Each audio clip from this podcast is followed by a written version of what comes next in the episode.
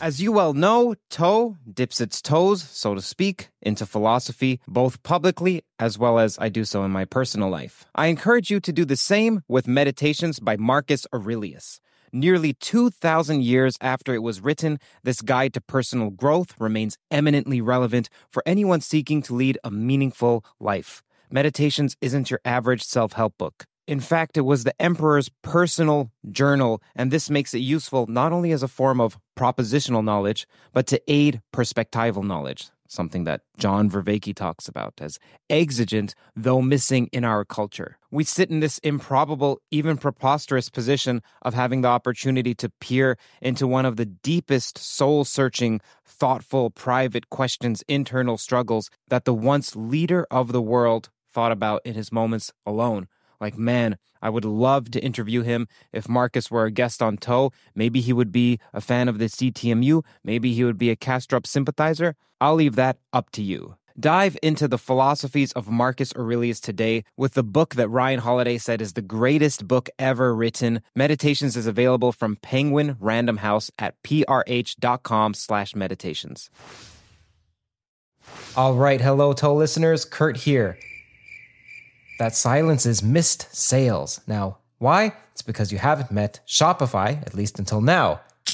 Now that's success. As sweet as a solved equation. Join me in trading that silence for success with Shopify. It's like some unified field theory of business. Whether you're a bedroom inventor or a global game changer, Shopify smooths your path. From a garage based hobby to a bustling e store, Shopify navigates all sales channels for you. With Shopify powering 10% of all US e commerce and fueling your ventures in over 170 countries, your business has global potential. And their stellar support is as dependable as a law of physics. So don't wait. Launch your business with Shopify. Shopify has award-winning service and has the internet's best converting checkout. Sign up for a $1 per month trial period at shopify.com slash theories. All lowercase, that's shopify.com slash theories. Let me say quite genuinely that you do, your, your questions are some of the best. Um, they, they target very important areas. And no, I think you're, you know, from that point of view, you're one of the best interviewers that I've I've come across. So thank you. I could talk to you all day. I, I wish we had time. Um, Iain McGilchrist is a psychiatrist, a writer, and a former Oxford scholar who came into prominence after the publication of his book, Master and Its Emissary, which is a fantastic book, by the way. Links are in the description.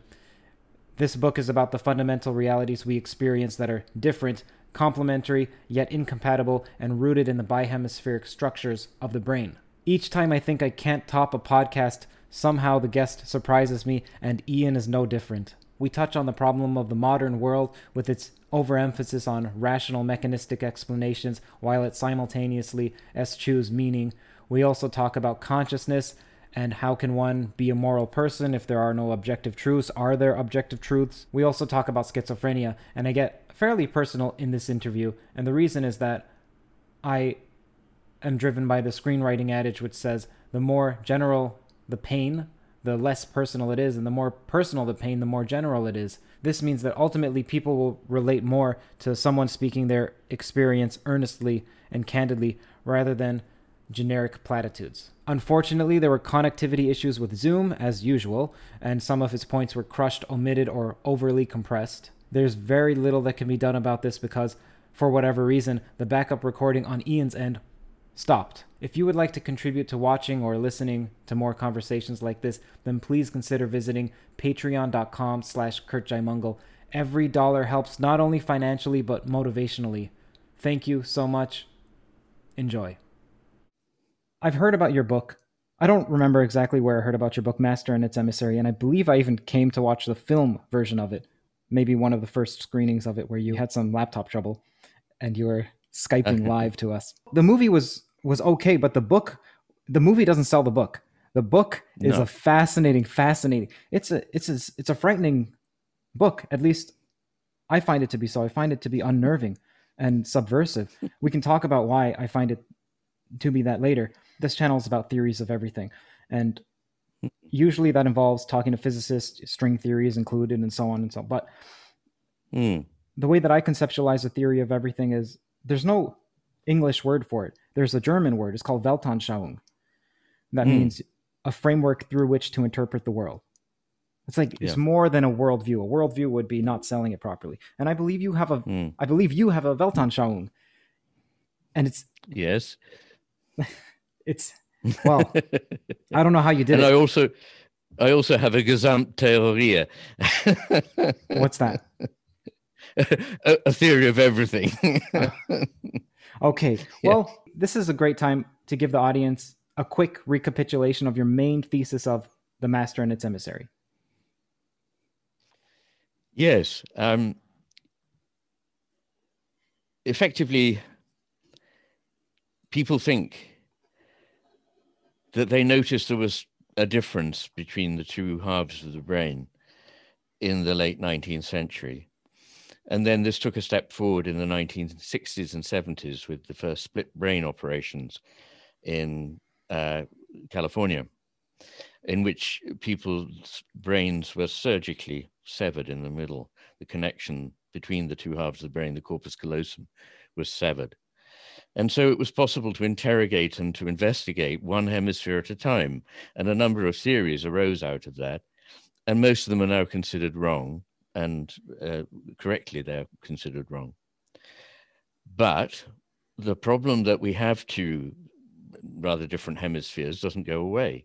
Why, if the brain gets its power from making connections, should there be an enormous divide right down the middle of it?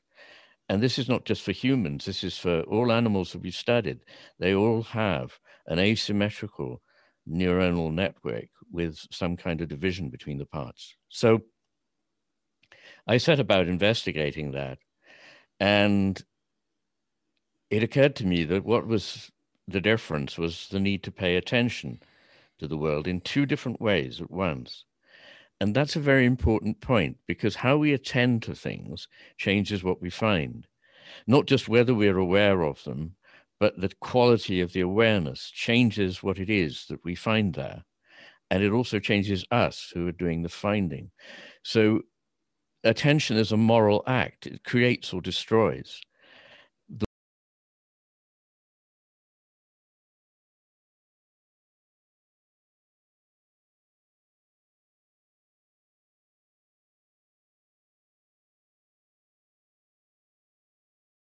Different ways. They will bring into being two different versions, if you like, of reality. And I then started investigating 20, 30 years what these differences were. And effectively, they aren't what people used to say. They used to think it was, you know, as you think of a machine, well, what does it do? Well, the left hemisphere does language and reason, and the right hemisphere does pictures and emotion. But this is not right, since all these things are looked after by both hemispheres. But we should have asked a different question. If we'd been thinking in terms of a, a, living being instead of a machine, instead of asking what does it do, as though it's just a functional utility, we'd ask in what manner, how does it do it, and to what sort of end? Because things evolve in uh, in in living beings in ways that answer to existential needs to being able to carry on being. So and I think there is an answer to that that we do need in order to um, be able to pay attention to little details of things, which is mainly things that we're going to use, like food, or you know, if you're a bird picking up a twig to build a nest or catching your prey, you need a certain kind of attention that doesn't really need to know the whole picture. It just needs to know the little tiny bit in the middle of the picture, which is very highly focused on. But if it's only paying that kind of attention, it will not survive because it will become prey to another creature very quickly. So it needs to have a different attention, which is a broad, open attention and a sustained attention. Now that that's a very you know a very brief remark, but it, uh, on it hangs just about everything because because these two ways of attending bring about two different Weltanschauungen. They bring about two different ways of looking at the world. In one, there are things that we can use, and they're essentially fragmented one from another. We can pick them up, they're isolated, we put them together to make things that we want. and it has no meaning and it's not really connected to us, but we can manipulate it. And that's the left hemisphere's picture. The left hemisphere enables us to manipulate the world. And in survival terms, that's obviously very important. But it doesn't help us understand the world at all. The right hemisphere, meantime, which doesn't usually have access to speech, it contributes to language, but it, for most of us, doesn't actually speak, is seeing a completely different world, one in which things are never entirely isolated or atomistic. They're interconnected. They are, in fact, everything is connected to everything else ultimately. And it's a, a field that is changing all the time. It's not just made up of things that sit in the field it's the whole field of things that we see and perceive and we relate to it. We don't sort of see it as a thing and then relate to it. It comes into being through our relationship with it. So that built into it is the idea of relation. And so this is a very, very different world. And it, it sees things as special, unique. That's that's a thing we might come back to because people might say, but surely if they're unique, then what's this about them being all interconnected? But it seems to me the whole business is to be able to maintain together uniqueness and individuation with togetherness without collapsing into fragmentation and atomism. Uh, so it sees a world made up of unique individuals that, that are constantly changing. It sees all the stuff that's implicit. Left hemisphere understand, only understands the most explicit stuff. Uh, this is the world that we live in every day. Nowadays, it's nobody picks up the messages. And if you do, they become something quite different. Try explaining a joke, try explaining a poem, try explaining a piece of music. You can't because it is an experience in which all the important stuff is implicit. And so, of course, is the whole realm of what we seem to have completely abandoned the idea of there being a sacred world, a, a, divine element in the cosmos these things don't make sense to the left hemisphere. It seems obviously a mistake, but that's because it, it hasn't seen so much of the picture. Anyway, I'll leave it there and you can ask me some questions. You mentioned that the right hemisphere is involved in understanding and understanding yeah. meaning. Okay. Yeah. What does meaning mean? well, yes, a very good question. There are any word you like, the left hemisphere has one idea of it and the right hemisphere a different one. So to the left hemisphere, meaning is something that is, as you might expect, put together from bits. And it could be something we create by, you know, words are tokens, they're put together by systematic uh, syntax, and they turn into a meaning the computer might be able to find out of a combination of a dictionary and a, a book of grammar rules. But meaning is not that. When I say uh, that there is meaning in certain experiences, like the, you know, my, my wife means everything to me, or this piece of music means so much, or, you know, just being able to walk in wilderness is so important and brings meaning to things. Now, what I want to stress is that nowadays, when people um, allow that there could be meaning coming from certain experiences. They see that as an invention of ours. So we do this and we think, okay, now we've added some meaning. But that's not the image. That's the left hemisphere image of something that is added to something else mechanically. What I'm saying is, we are, in certain experiences, made to be more receptive, more aware of something that is there to be brought into being through the commerce between ourselves, our own consciousness, and whatever it is that we're conscious of. So it's a relational thing. Absolutely, at its core is relation, and at its core is consciousness. So in this way, I found that uh, you're a physicist, that surprisingly, a lot of physicists have written to me since The Master and His Emissary was published, saying this is very important and interesting from our point of view. And in the book that I've just finished and want to publish in the next few months called The Matter with Things, I take three ways of looking at the world. One is neuroscience, one is philosophy, and the third is physics. And I show that quite coherently, by pursuing each of these paths, we can come to a vision, a Weltanschauung, a picture of the world, which is very, very different from the one that we're taught uh, and that which the popular media and the, the, the, vox pop of sort of uh, scientists who do too much talking and not enough thinking would suggest. Something that impresses me to an extreme amount about your book, at least the I've only I've only read the Master and its Emissary. In that one, it's quite a tome, and you see someone. You don't just see them compile chapters together. You see them work through their life in these pages, and I'm wondering, okay, how did you go about doing this? Because it seems like to me there's a plethora of data. At first, you have to just accumulate and dispassionately view so that you don't bias it beforehand with your own worldview. And then you had to cohere somehow what you saw into a unified message. How long was the researching process? And then how long from once you started did you find enough of a through line that you're like, I can legitimately start writing instead of just researching? Yes, well, it's easy to say about the gathering of the data. That took about 20 years. Um, but really, the the core of the idea was that I felt already that there were two kinds of ways we could think about the world, two kinds of awareness of it that we we both we needed both and we used both. And as always, it's not either that you just collect data and then look at it and bing, something happens. Nor is it that uh, you have an idea and you collect the data just to support it.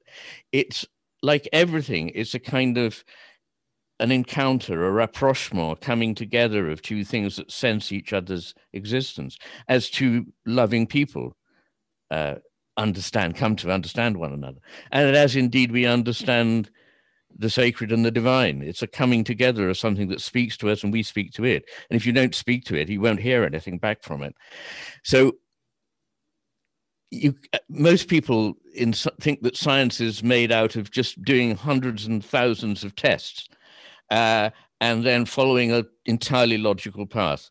But in fact, a lot of great scientists have pointed out that what happens is you have intuitions of a shape of something that is you know you can't put your finger on it but you know there's something here and you start to look at the data and you find that some of the data fit with it but some of the data don't and that's really important and interesting because then you say okay i was thinking of it like this now i see i need to accommodate this other thing so for 20 years or 25 years this is what i did i saw things and i changed what i thought it evolved as all things evolve the whole cosmos evolves. Evolution isn't just something that Darwin spotted in animals. Evolution is being. Being is becoming. And this is a cosmos that is becoming, not one that is just static and being. So that process of creation was like all processes of creation, the sensing of something that at the moment you can't put your finger on. Like a, a painter doesn't know exactly where all the bits in the painting are going to go when he or she starts it. The poet doesn't know exactly, but hears certain the shape of a few lines, some images, and then it starts to grow from that. So science is not different or opposite uh, to uh, different from or opposite to um, the creative arts. It is, in fact, very similar to the creative arts. Is there a reason why God is associated with becoming rather than being, or rather than a combination of both becoming and being?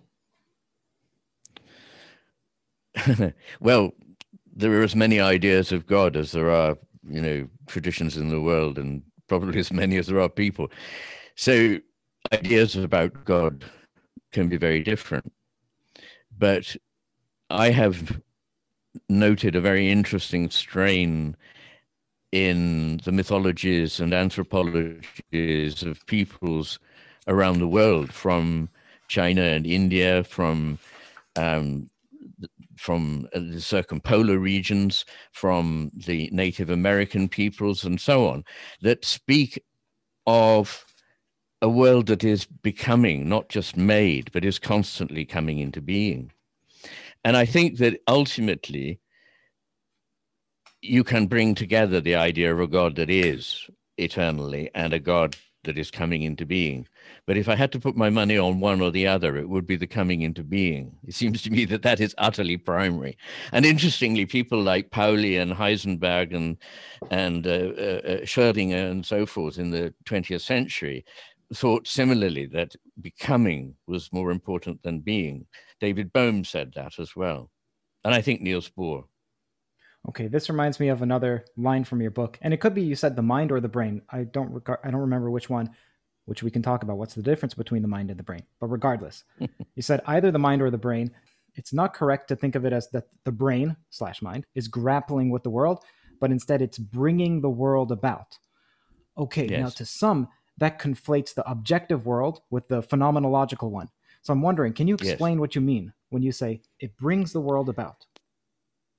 Well, I may not be able to explain it very well in language because I think our language is not very well suited to describing reality. It's very well suited to describing everyday things like getting lunch and uh, building a wall. But when it comes to actually understanding what we're dealing with, it, we don't necessarily have the words for it. And, you know, Bohr himself said there is no way we can talk about physics eventually except in the language of poetry. And he said the same thing is true of um, philosophy and, and of the talking about the divine or whatever it is. So, yes, uh, uh, what I've struggled with very much is not collapsing into one or other of two major errors of our age. One is to say, quite simply, it's all made up by us. So it's like we're sitting in a little um, cinema inside our heads, you know, mm-hmm. sitting on mm-hmm. sofa, little homunculus, watching the scene, but we have no contact with the world, anything else out there. And the other is that, you know, just the world is out there and it's just a matter of going out, measuring it, photographing it, and you've got it. So you know, in one case, you've got very simplistic materialism, and in the other, you've got very simplistic idealism.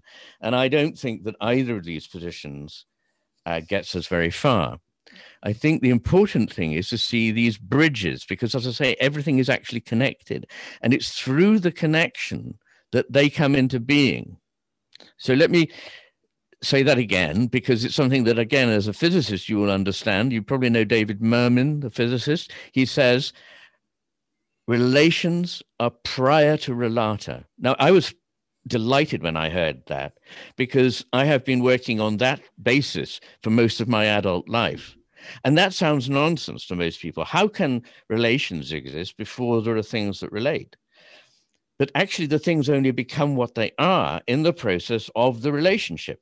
Indeed, we only are what we are as human beings in the process of the many relationships we have with other people and with the world at large.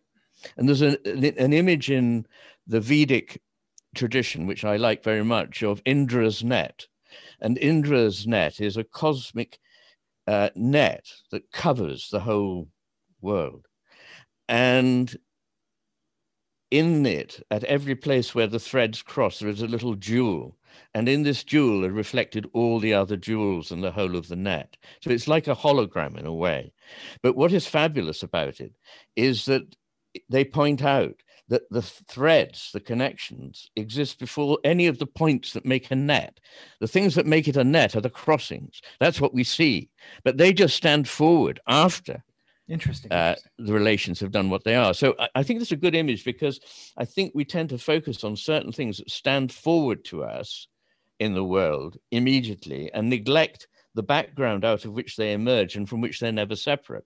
And this is a very basic neuropsychological distinction between the left and right hemisphere, which you can demonstrate in the lab any day. The left hemisphere sees a single thing of interest that is foregrounded mm-hmm. and it ignores the rest, whereas the right hemisphere sees the whole scene with whatever it is embedded in it. Now, this reminds me of in one of your talks, you were talking about it was an offhand comment. You said that existence is predicated on resistance. And so, what I'm wondering is is this resistance akin to a relation? Yes. But it's not the same thing. But without some degree of resistance, without some degree of opposition, nothing comes into being. Nothing can do anything. I mean, in a very simple way, motion is only made possible because of friction, which is the thing that itself brings motion to a standstill. So, I mean, I know that's a folk sort of idea, but I think it's helpful that actually what comes into being is shaped. It's not just formless.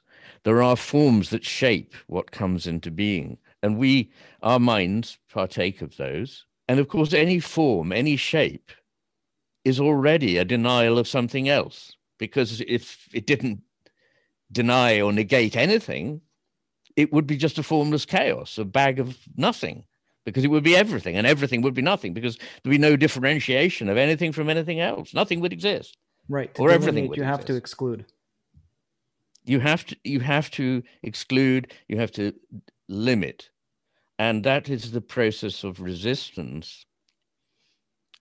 And you know, there are lots of ways in which you can think of this, but there's one that I like particularly if we're going to talk about consciousness, uh, because I believe that our consciousness, your consciousness, my consciousness, is not entirely separate from other consciousnesses, uh, but for the while it is shaped uh, by whatever form it is that our consciousness is instantiated in.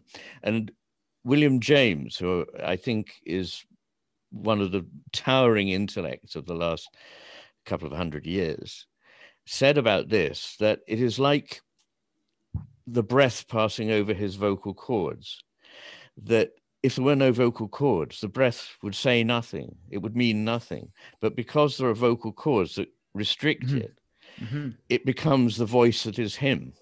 So I think you know we can you can allow that to, to germinate in your imagination. But I think the point is that things are not isolated by resistance, but actually strengthened by and come into being by resistance. Let me just mention another very interesting small insight. You know, there are these, I forget what they're called, but these ecodomes in which plants, some of them are very large, plants are grown in a protected environment under glass. Biosphere? Some of them are biospheres. That's it. Thank you. Um, and people were puzzled to begin with that trees in these biospheres kept falling over before they had any maturity. And it turned out that trees, in order to grow properly, need wind. They need wind to blow them and challenge them. And they, they produce Wow. a core of strength in the wood and in their roots, which enables them to thrive. there we are. It's just another image of the same thing. Let's talk about the title of your book, The Master and Its Emissary, which I believe is derived from the Nietzschean story. In the Nietzschean story, the emissary is contemptuous of the master. Now, that has me wondering does the left hemisphere have some emotional reason that it thinks that it is primal or that it has an emotional reason to usurp the right brain? Because people normally associate emotion with the right, and the left is just calculating. Well, it's interesting because all those things that people used to say that they're just, you know, emotions in one hemisphere, that is entirely wrong. As I say, what is different is the way. So they each have emotions, they just have different ways of relating to the world. And interestingly, the emotion that most lateralizes is anger, and it lateralizes to the left hemisphere, not to the right. It's tempting. Um, and not perhaps entirely wrong, since after all, the brain is part of a person, to think of these two hemispheres as having personalities of a kind. Um, I mean, of course, one immediately invites the post that you know one's anthropomorphizing a, a computer or something, but of course, one's e- easily sort of uh, skewing the picture by thinking of the brain as a computer because it's obviously part of a living person as well. Anyway, um, to cut a long story short, yes, uh, when when you isolate one hemisphere at a time, the left hemisphere is more confident, even when it's entirely wrong, and tends to increase its con- sense of conviction when it's presented with data that suggest that it might be wrong. Whereas the right hemisphere t- tends to be more um, more open to, well, it might be something different.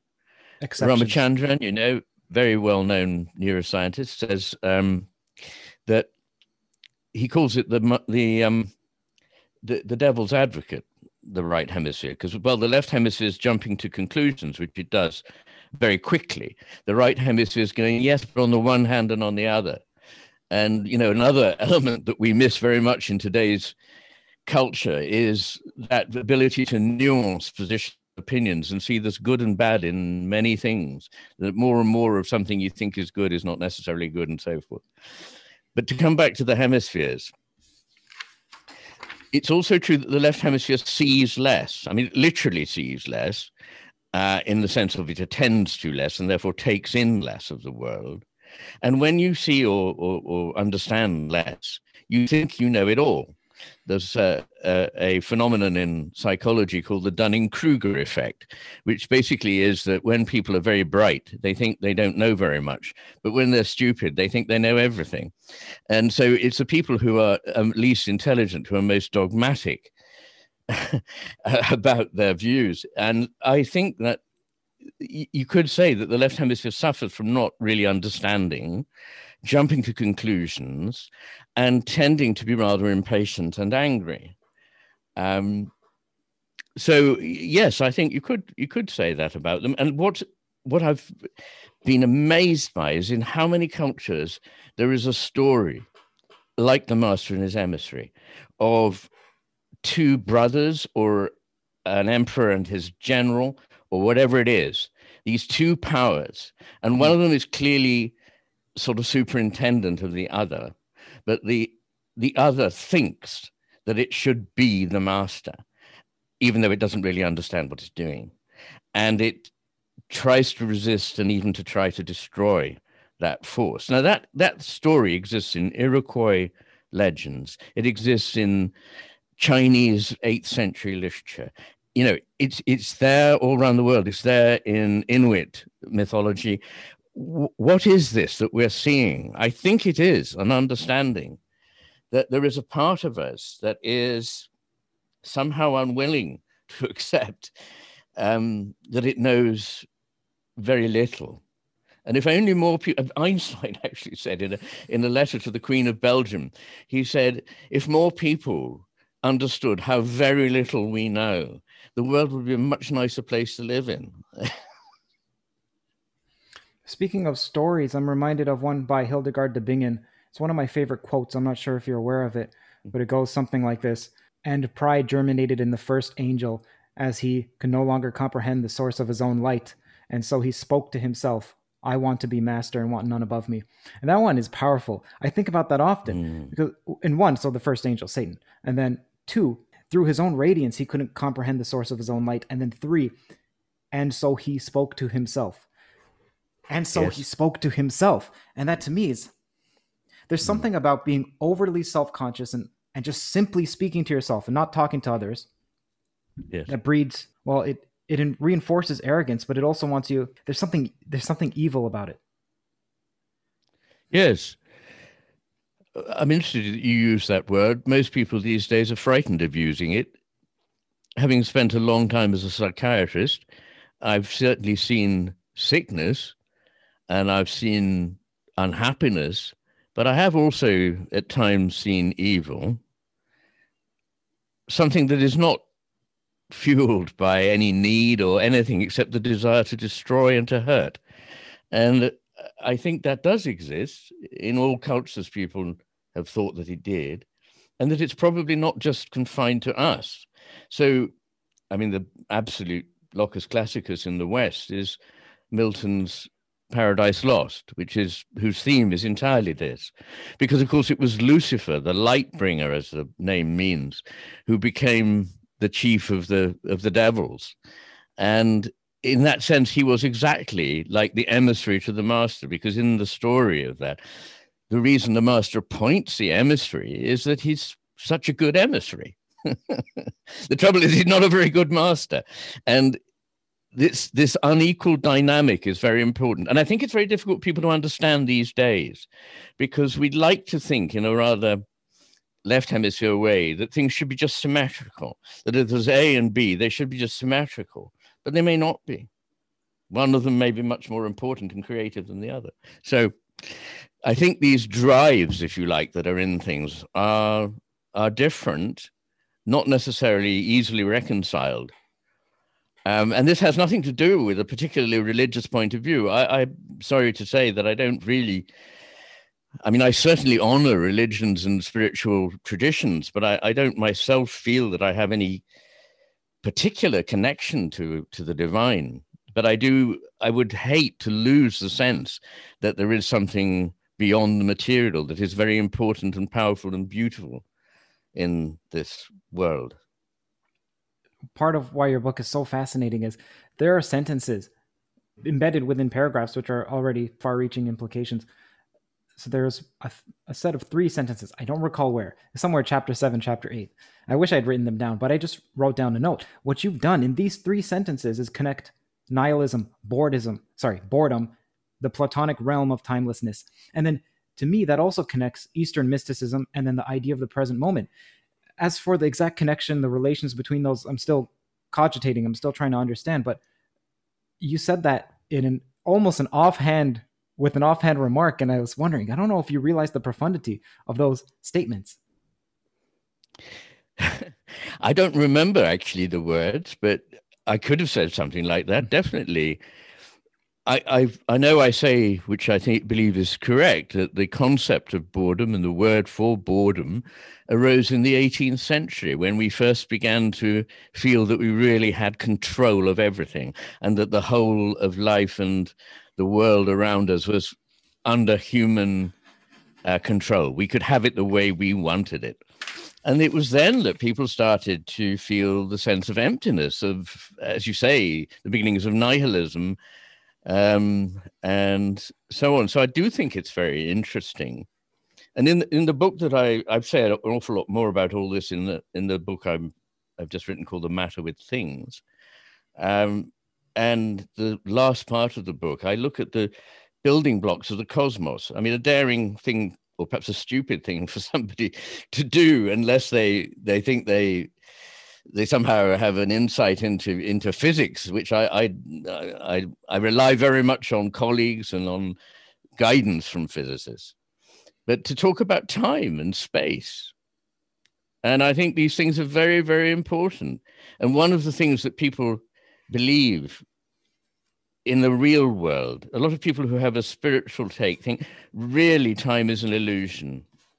Really, time is just a mistake it doesn't really exist. But I, with Lee Smolin, who I very much admire, um, who's I'm going to be interviewing Lee. Oh well, I, for what it's worth, I, I'm I'm an acolyte. I think he's he's very very interesting, and I quote him a lot in in my new book. But with him, I think I, I'm right in saying I consider that you know time is absolutely primary, ontologically speaking. And there is a saying of Dogen, Chinese sage, that even God cannot uh, exist without time. Now, you can, I mean, that would be a fascinating conversation all on its own, but there is such a thing as time moving and developing, and at the same time, not running away an image I quite like is the idea of being in a stream. And if you move with the stream, you don't stop the stream moving. But as far as you are concerned, the world is permanently there with you because you are moving with that stream. It's only if you're standing on the bank impatiently with a clipboard and a stopwatch watching things pass from outside that time appears to have this erosive quality. Um, instead, it's part of the experience of becoming, which is what it is to be a human becoming. Speaking of streams and time, Heraclitus' river. This is mentioned quite a bit in your book. And I have a speculative question here. It's okay, I'm just going to read it because I don't have it in my working memory. So the right brain is the type that when I say right brain, I mean hemisphere. So the right hemisphere is the type mm. that would come up with the statement that there's unceasing change it's constantly, constantly changing. And then the left is the one that needs to stand back and abstract and see some constancy. And then it made me think about time and then the arrow of physics. And mm-hmm. I'm wondering if you had any thoughts on the nature of time or the nature of arrow of time in physics. Well, I do, Curt, but I, I don't know how how good they are. But I, I've thought about it an enormous amount, and physicists themselves are divided on the arrow of time, but I tend to be with those who say that without the arrow of time, nothing could mean or be anything at all. That all that we know of physics, even down to the, you know, the most rarefied kind of contemporary physics, none of it could be without the existence of time. There can be no processes, in fact, without time. And I believe that the processes are prior to things, which is partly why I entitled this book "The Matter with Things." It's a pun on various levels because I think there's a problem with our material obsession, and there's a problem with our thinking the world is made up of things. So I think, you know, I don't take the block theory of time you know that it's really a static thing but we just sort of move about in it nor do i take the view that um it's it's it's something that most of the philosophers who try to approach time with the single exception of bergson seem to me to have confused what they're talking about and unfortunately most people nowadays don't read bergson and the reason they don't read bergson is they've inherited a prejudice that somehow Bergson uh, was wrong because he had a debate with Einstein in which it said he didn't understand Einstein, but which it's equally true that Einstein didn't understand Bergson. They were looking at two different things and they weren't necessarily at odds with one another. Einstein was looking at a kind of time like a clock's time, um, whereas Bergson was looking at time as not something that can be measured in that way. And the distinction between a flow and a series is absolutely fundamental. And Bergson spent most of his life trying to help people see why this was so fundamental. And when I saw it, it was absolutely one of the three or four great eureka moments of my life. I saw that a lot of the problems that we have, philosophically speaking, and with our attitudes to the world, come from us having seen a seamless motion. Hear that sound? That's the sweet sound of success with Shopify. Shopify is the all encompassing commerce platform that's with you from the first flicker of an idea to the moment you realize you're running a global enterprise. Whether it's handcrafted jewelry or high tech gadgets, Shopify supports you at every point of sale, both online and in person. They streamline the process with the internet's best converting checkout, making it 36% more effective than other leading platforms. There's also something called Shopify Magic, your AI powered assistant that's like an all star team member working tirelessly behind the scenes. What I find fascinating about Shopify is how it scales with your ambition. No matter how big you want to grow, Shopify gives you everything you need to take control and take your business to the next level. Join the ranks of businesses in 175 countries that have made Shopify the backbone of their commerce. Shopify, by the way, powers 10% of all e commerce in the United States, including huge names like Allbirds, Rothy's, and Brooklinen. If you ever need help, their award winning support is like having a mentor that's just a click away. Now, are you ready to start your own success story? Sign up for a $1 per month trial period at shopify.com slash theories, all lowercase. Go to shopify.com slash theories now to grow your business no matter what stage you're in. Shopify.com slash theories. As a concatenation of an infinite number of slices. And that sounds like an almost technical difference, but in fact, it goes right to the core of the two versions of the world that come into being. Because the left hemisphere is always trying to stop time. It's always trying to freeze time. Because imagine its uh-huh. idea is to pick something up or to catch something. So it, it wants to freeze it and catch it and get it and have it and hold it.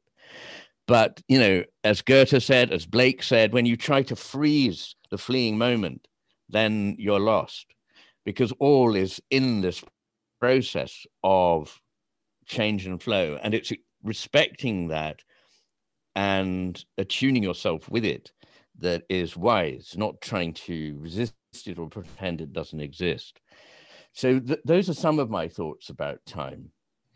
What is the other model then? So, I know you can't go through Bergson's entire model, and I'm assuming you're talking about Bergson as in Henri Bergson? Absolutely, yes, yes. Okay, okay. And yes. I, the, all I know about Henri Bergson is that he's associated with Bohmian mechanics, and I need to investigate more about Bergson's theories. Mm. I've been hmm. told to, so that's on my list for those who are listening and are eager. I'm working on it. what's the alternative to viewing time as in infinite slices, infinitesimal slices?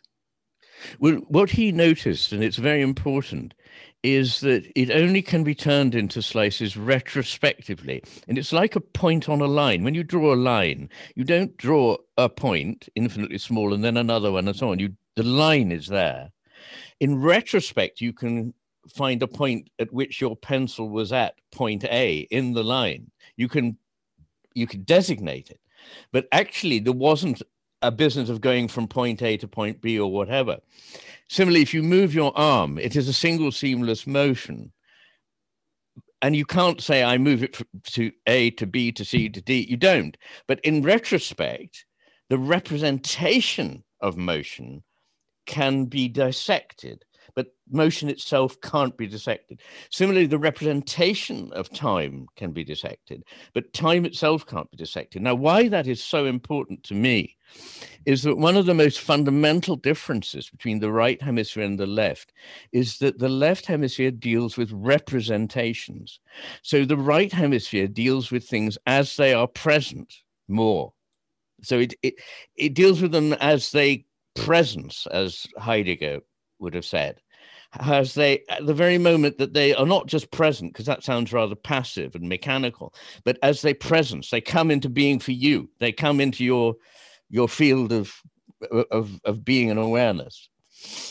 And the right the right hemisphere is therefore with that living moment but the left hemisphere is categorizing things and you can only categorize them a small time after you experience them. So if you like, its world is a world of a schema, a representation, a map, which can only be made to make any sense when there's something that can be schematized, when there's something that can be mapped. So the difference between what is in the present moment and what is reflected on later and dissected is profound. And what he noticed was that in our thinking process, because we stop and talk and reflect on things, we mm-hmm. think that we find the world as our left hemisphere intellect presents it, as a thing that's divided up into areas and so on. Whereas actually, the experience of it is not like that. And because we're so used to to seeing it the left hemisphere way, most people wouldn't see what I'm talking about. They just say, well, I don't know what he means by that. I mean, uh, how? And uh, it, it, it's almost like having to see a spiritual insight or, or, or, or, sort of, you know, it's almost like something one would get from meditation to be able to see this difference between, and once you see it, it's, it's obvious, it's everywhere that the world is this seamless flow and it's quite different from a dead concatenation of of tiny elements. You point out beautifully at one point that language is like money. And I believe it's because it only takes its value at the terminus that you have to cash it in. So, for example, with cash, it's meaningless until you buy something with it. And then yes. this place in which it bottoms out is the body in some sense. Okay. Mm. Can you explain what that what you mean by that? Well, again, what I mean is that um, we can be led into thinking that the world is the world that we describe. The world is the world as we reflect on it and verbalize it. But because that's the bit that we're used to attending to. In fact, the right hemisphere can't speak for the vision that it sees. So it has to somehow convey to the left hemisphere how to use language to convey things that are not structured serially and analytically in the way that the left hemisphere prefers. This is why, as I mentioned earlier, Bohr said you can only talk about physics, you can only talk about the sacred by using poetry. And the whole point about poetry is that it allows one to see beyond the everyday meanings of words to a to a web of interconnected meanings that are hinted at. So, in a good poem, a phrase has resonances that may set seven or eight different things going in your mind rather than the clinical and, illusory uh, antiseptic nature of the words taken out of context and put into a kind of manual of instruction. So, words arise out of our bodies. They arise historically out of emotional responses. animals, in their own way, have a kind of very primitive language. They make sounds that mean things, and they express themselves in gesture and in words. And there's a very long standing tradition um, coming forth into the 20th century um, that language evolved out of the generation of embodied meaning in sound. In other words, out of music.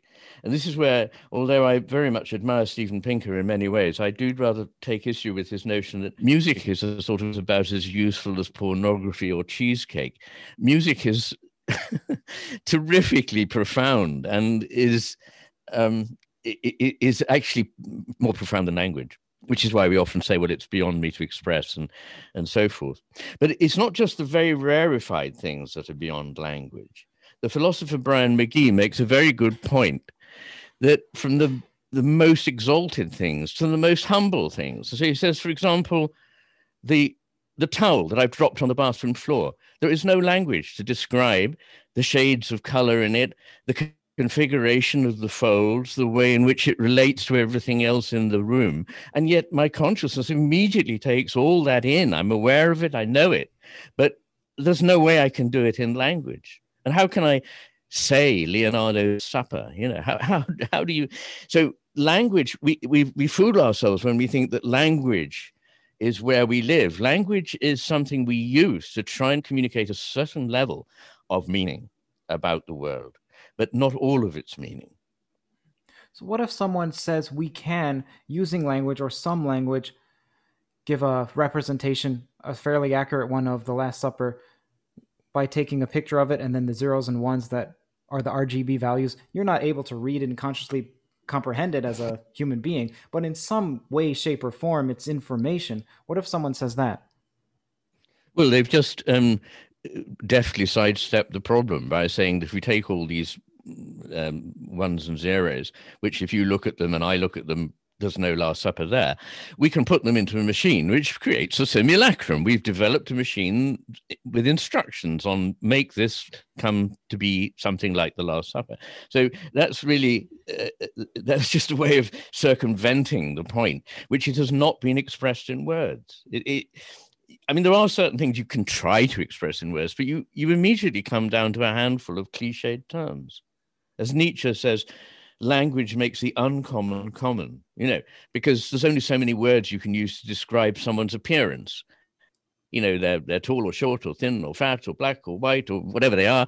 Mm-hmm. And they have mm-hmm. this colored hair and that colored eyes and so on. But that doesn't get you any nearer to what your your loved one looks like, you know? So uh, language is a, a very useful tool, but that's all it is.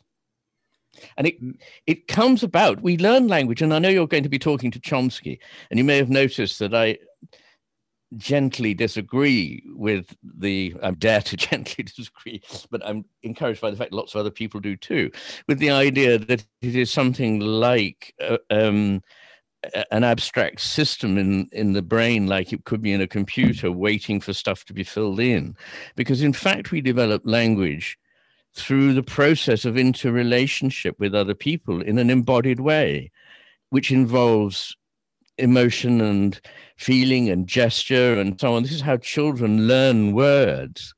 Um, and so language has its roots in emotion and the body. It's not some abstract clinical thing that then gets clothed in emotion and the body. It starts from those places. That's my point. Metaphor is language's cure for the ills entailed to it by language. Explain that. That's another one well, of your beautiful. A That's a quote. Okay, well, it's a beautiful quote. Yes, yes, yes. yes. Well, it, it tries to compress the idea that what are the ills I'm referring to? Well, the ills are, as I say, that something that is only a symbol or a representation of something has to the thing that it represents. And in this way, it's like money, that money can mean ultimately that I can have lunch tomorrow with a friend or I can, you know, buy a car or whatever it is. But the the money itself only has that quality when it's cashed back into life, which is a very complex thing. And language is rather like this. We can refer to things, but the experience that we refer to is no longer in the representation or the reference. It's it's implied by it that it isn't actually there, but that doesn't matter because we think metaphorically all the time, and all language is metaphorical. Interestingly, the language of science and philosophy is particularly heavily dependent on, philo- on metaphor, a point made by Lakoff and Johnson in their wonderful books, Metaphors We Live By and the Philosophy in the Flesh. So, um, metaphor literally means a carrying across. And so, if you imagine there is this sort of divide or, or, or gulf between what the word love means and the experience of love, metaphors can carry us across that linguistic divide. They can take us back to the experience of love. And so, something as metaphorical as a Shakespeare play or as a piece of music or whatever, and music is metaphorical, it uses metaphors based on bodily movements. So, risings and fallings and resonances and all those things that are experienced in a bodily sense. So, those things are evoked in great art, in ritual, in religion, in, in narratives, in mythology, and, and so forth. And they take us back across the divide from those sterile words to the thing that those words were trying but not able to evoke. Speaking of Lakoff and Johnson, you mentioned, well, it's in your book, a couple quotes from them. One is that reason doesn't separate us from the animals, but instead puts us on a continuum with it because we're in, well, reason is predicated in embodiment. Now, I'm wondering if you can explain that because reason to me has to do with logical inference and so on, like if then statements. How is an if then statement related to my body per se? Well, I think the problem might be in thinking too literalistically about what your body is. Um, I mean, it might not be as it were in your thumb, I agree, but your body is everything that is you, apart from, well, not apart from anything really. I, I mean, it, we are, for the time that we are alive on this earth, what our bodies make us. And animals that don't have language and don't apparently have any kind of schema of logic can solve logical puzzles. They can reason things. You know, crows and magpies can give correct answers to logical problems that an eight or nine year old human being won't.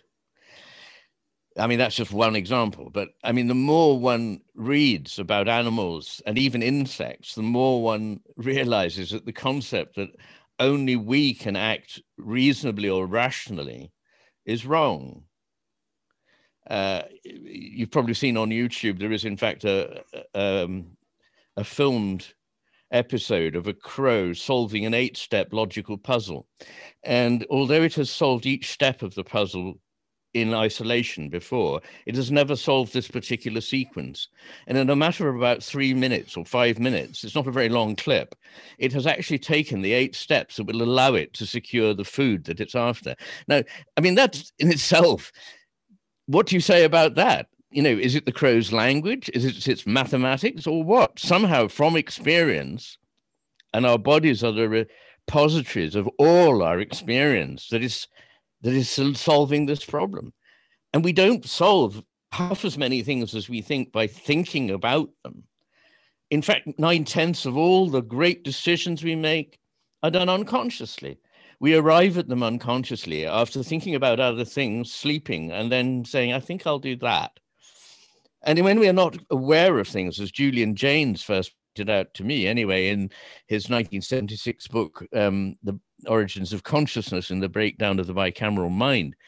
We don't really need consciousness for very much. We can weigh options, form judgments, solve puzzles, evaluate beauty, fall in love, um, and do many, many things without thinking about them. At some level, we are working on them, but that what what the left hemisphere privileges as thinking is just the left hemisphere's kind of thinking, which is explicit in language and foregrounding whatever is in the mind. But there's a whole what we're conscious of is only one percent maximum of all that there is that's going on in our minds. So the idea that you know we have to be conscious and reason in order to think cleverly is wrong. I mean, my, one of my favorite philosophers is A.N. Whitehead, and um, in the book, in fact, on the structure of mathematics, he says that um, I can't remember the exact phrase, which is wonderful, but he says that um, conscious thought is like cavalry charges in battle. Uh, it's expensive it's wasteful, it requires fresh horses, and can only be done at unusual moments. So most of the time, we're we're living perfectly rationally, perfectly intelligently, but without actually thinking about things explicitly. If we had different bodies, or if we grew up on a different planet, a different evolutionary chain or tree, would we have reasoned differently? Would we reason differently? Would our inferences be different? Or is logic universal? Uh, well, how would I know? I mean, the, the too many counterfactuals in that. Um, you can't extrapolate from us to a being that we can only imagine, and we don't know everything.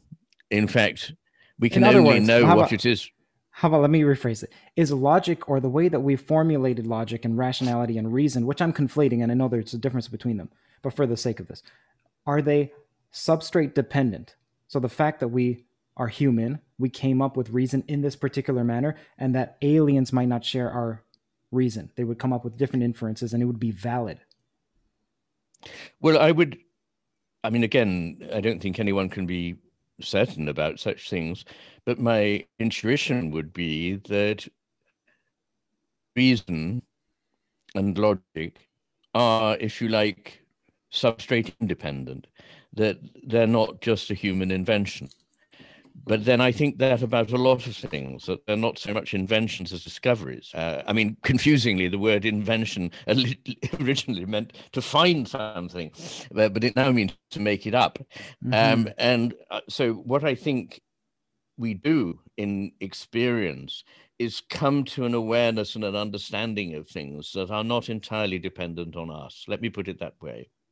And I think these things include um, essential values like good, goodness, and evil, and beauty, and things like that. So, and and this is not unusual.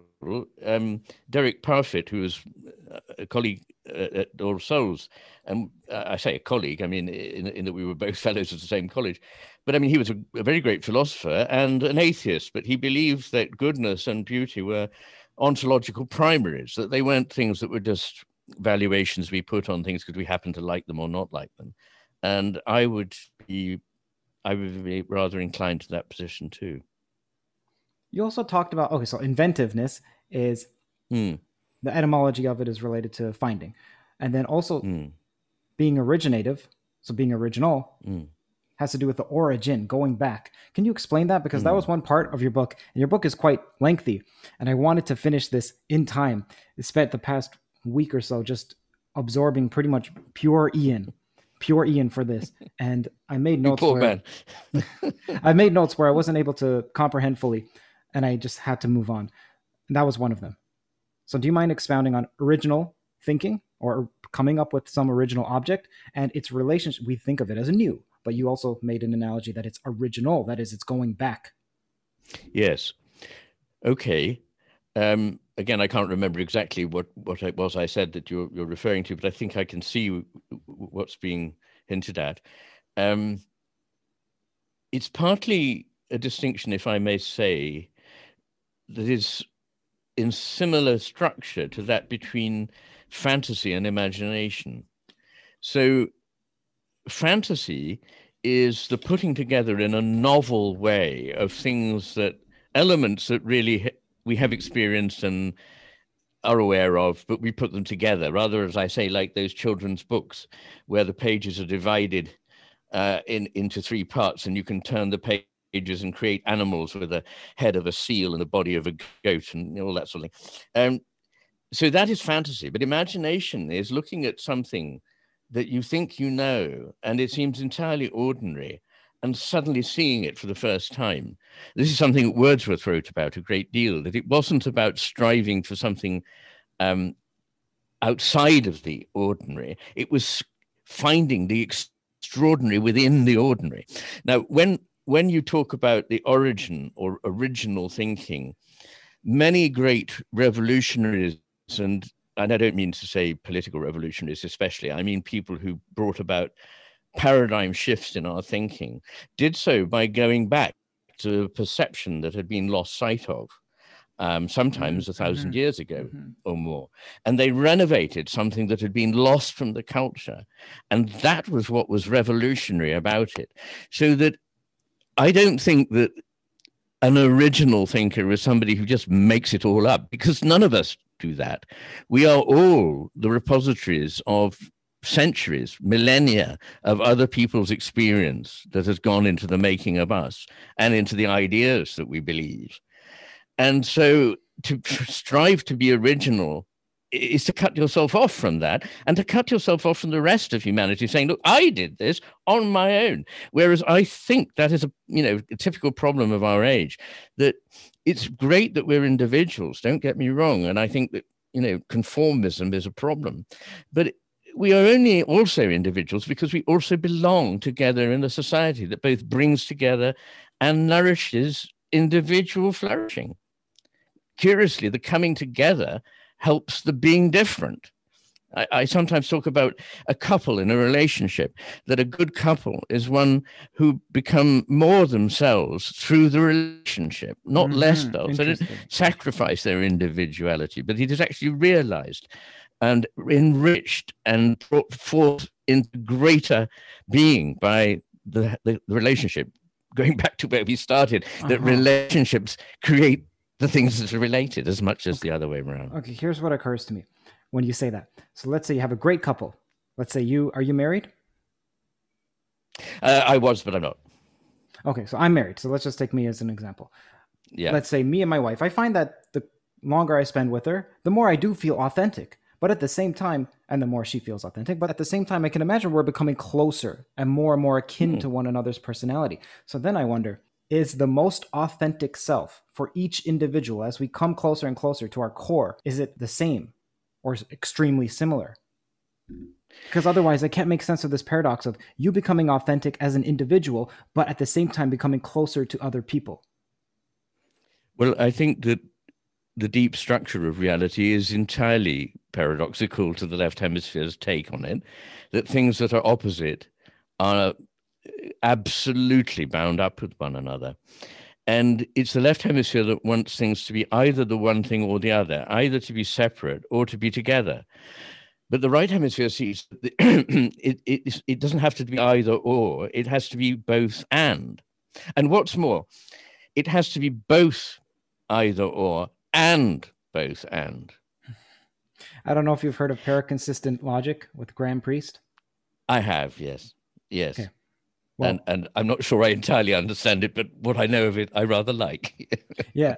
Okay. So explain to me, to the audience, how can something be and not be? Um, well, that, that's a big question, but when we say something is something, we may well mean when viewed in this way or in this context. Change the context, change the point of view, and they're equally something different. So the trouble with the left hemisphere is that it decontextualizes. This is very, very important difference. The right hemisphere alone understands that what a thing is is what it is only because of the context in which it is. And that context doesn't take away from its being what it is, but contributes it to its being what it is. If you take the context away, you diminish it. Now, that's just a, a very obvious, down to earth example of what I'm really saying that we, we form social contexts, we form loving contexts. And in those contexts, we are changed, we are altered.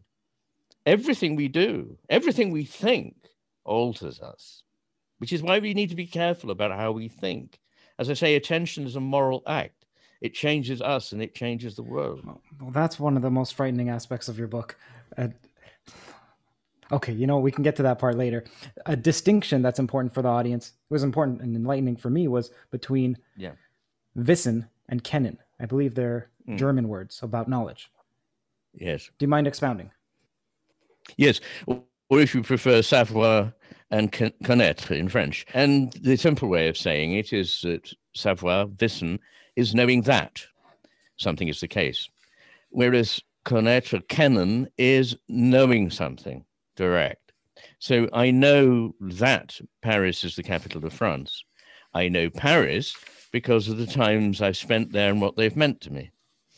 And I know that um, you know the, the the the tree in my garden is of a certain species and a certain um, height and so forth but i only know it because i walk past it stop under it and experience it so really there's a distinction between a kind of abstracted form of knowing data knowing things about things and the knowing of them rather than about them I'll tell you one of the aspects of your book that I found unsettling, let's say. I I've had this experience. I think I've talked about it before on another podcast, perhaps at the Bernardo Kastrup, if you've heard of him, i have where it was the middle of the night. I'd woken up from a dream, and then as I was falling back to sleep in this hypnagogic state, I heard my wife say a word. I don't know what she said. I don't know. I don't. I still don't know if she said it or didn't say, but it could have been. It doesn't actually matter. It was like yes or okay. And Mm. then I wasn't sure if she had actually said it. And I started to go into a spiral of extreme anxiety. And I'm not a person who's ever had a panic attack in my life. Hmm, but then hmm. I started to feel like, am I going crazy? Am I mm-hmm. am I hearing voices? I don't want to hear voices. Oh my gosh. And then I started to think, okay, don't hear a voice, don't hear a voice. But then I was thinking about Freudian repression. Am I now repressing a voice that will come back even harder later? Oh no, so should I move hmm. toward a voice? And what what what if the voice tells me to kill myself? I'm not suicidal. I don't hate my life, not in the least. What if it tells me to harm someone else? And and then I I had to wake my wife up and tell her, please help me because I'm I'm I, I'm I need help breathing. And then so she calmed through that. The next day I had a similar panic attack, and then two days later had half of one. Hmm. Then it just went away. I even talked to my doctor about this. She said you should go to psychotherapy to talk talk this out. Mm. But it it ameliorated on its own. Then Mm. a couple days ago, this is fresh, so, but this came from your book. This is why I, I love you, but then I curse you at the same time. There's plenty of talk in your book about schizophrenia. And each time that would come Mm. up, my heart would race. And I'm hearing myself in it, where I'm not the type of person that, as you know, if I'm talking to you, I'm not a, a fundamentalist materialist who dispenses with the divine and so on. In fact, I'm extremely Mm. open to it. And the eulogisms I get for this channel is that I'm extremely open and I'm actually trying to understand. Like I'm trying to understand your point of Mm. view. I'm trying to morph it with mine. I'm trying to understand other Mm. people's. But that's extremely difficult because it puts me on Mm. such unstable ground that I don't know what's real. And then I'm Mhm. constantly questioning what's real. Is this real? Am I the only one that's real? Am I fake? Mm. Is are people lying to me? And Mm. and sometimes just when I say it out loud, it it helps me through it. Part of it is like I'm Mm. keeping it in. I don't want to scare my spouse. I don't want to scare someone else. Mm. But I also thought another part is that there's no one else that I hear talk about this much. Not no one in the public sphere. And so I thought Mm. one time I heard Peterson was schizophrenic. It was it turns out to be false. But that actually gave me gave me hope because I was like, oh my gosh, Mm. someone else is experiencing this. And then I thought, okay, Curt, why Mm. don't you talk about it? First of all, it's curative to myself. Second of all, someone else might Mm. hear it and be like, okay, this is I'm not someone who's asinine, and and so maybe Mm. someone else who's somewhat normal is going through this. Kastrup said, Curt, don't worry. This is part of the spiritual journey. When you question consciousness and you involve yourself in these subjects, this will happen. But either way, what you said, which is that you view the world more and more mechanistically, that's the left brain. Now, that's my entire life up until maybe a few years ago, because Mm, I'm mm. trained as a physicist, a scientist, and that and that you're extremely There's self-conscious, very- speaking to yourself over and over and over. And I Mm. feel like that's what I do. And I've I've eschewed music too for the past 12 years. I Mm. haven't listened to music because I just find it to be a time waster. And I'm wondering how much Mm. have I hurt myself by doing so? Mm. And Mm. I wanted to say this to you because, well, Hmm. first I just wanted to hear your thoughts, and then you can also relate it to the world at large. Yes. Well, um, I think it's not unusual for people to to have these experiences, and people who think a lot, ponder a lot, philosophize a lot, conceptualize a lot, do come to this crisis of doubt, if you like. And it's, I mean, the first great exponent of this was Descartes. Um, but for his age, he lived a remarkably ungrounded kind of existence. Uh, what I mean is that most people then still lived a more rooted, embodied existence, and he probably, by his personality as much as anything, was inclined to. I think he had a schizoid temperament, actually. And why this is important is that there's a wonderful book which I often mention and will will mention again by Louis Sass, a psychologist at Rutgers, called Madness and Modernism, and it, it's a fascinating work. And it, it, was completely another of these sort of eureka moments for me when I read it, because he drew so many parallels between schizophrenia and modern culture. I mean, even including high culture. And he drew 25 or 30 parallels that are clear to anyone like him or me who has treated many patients with schizophrenia between the way they encounter things, experience them, and aspects of modernity. And this comes together for me in the fact that the left hemisphere is, in a way, ungrounded. It has taken things, taken them out of context, taken them out of the lived experience of the body, dis- detached them from what they mean to us, and then said, I don't know what this means. Because, as it were, having taken it out, ripped it out of the context that would give it meaning, it no longer has any meaning. This induces a sort of what's real, what isn't real. Now, only people who live the sort of very strange lives that we do are likely to be tormented by this because they don't see consciousness as something in here and a reality that's just out there. We come back to something we talked about a little earlier and could talk about a lot more, which is how are these two things related? Co-creating. It's neither that there's just an in here and an out there, uh, nor that it's all made up or it's, you know, so it's a, it's a connection. We are beings that can attend to the world. That is our essence. And as Louis Lavelle, 20th century philosopher, said, attention is love. Uh, Love is a pure attention to the existence of whatever is other, another person, another thing. And I think that that is how we relate to the world, that it is not, it's not alien to us at all, nor are we alien to it. It's not that we have to figure it out as if it were an odd thing that had dropped in our path. You know, um, Paley, in his um, deism, thought that uh, Who? gave the image that the universe was like a watch that some. Sorry, uh, Paley, uh, an Paley, 18th okay. century bishop. Yes, yes, Thomas Paley, I think he was, um, said that um, you know, the, imagine the world is like a, a watch. You walk on a heath, you find this watch. You immediately know there must be a watchmaker. I mean, you, this thing didn't just happen. So he says the world is like this. And Dawkins uh, says, and I think very fairly, that he is himself a Paleist without God, because he, just like Paley, thinks there is a mechanism here that is working itself out. He just doesn't think it's God. He thinks it's genetics, that there is something, as it were, in a gene, the robot that controls, etc. These images of control are there in him, as they would be in the idea of a deistic God. I, what I mean by a deistic God is a, an engineering God, an engineer who is separate from creation, winds it up and occasionally Mhm. tinkers with it.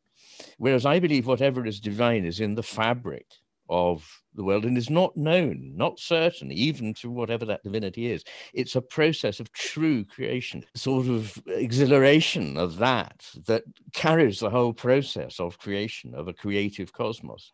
Anyway, um, I'm probably not making sense. In, it's so hard to convey these things briefly, but Schelling in the 18th century, who's one of my favorite um, philosophers, was able to express this. I mean, not not very easy German, I have to agree, but this is at the core of his perception that the inner and the outer, as is often said in many non-Western cultures, they are distinct, but they're not separate.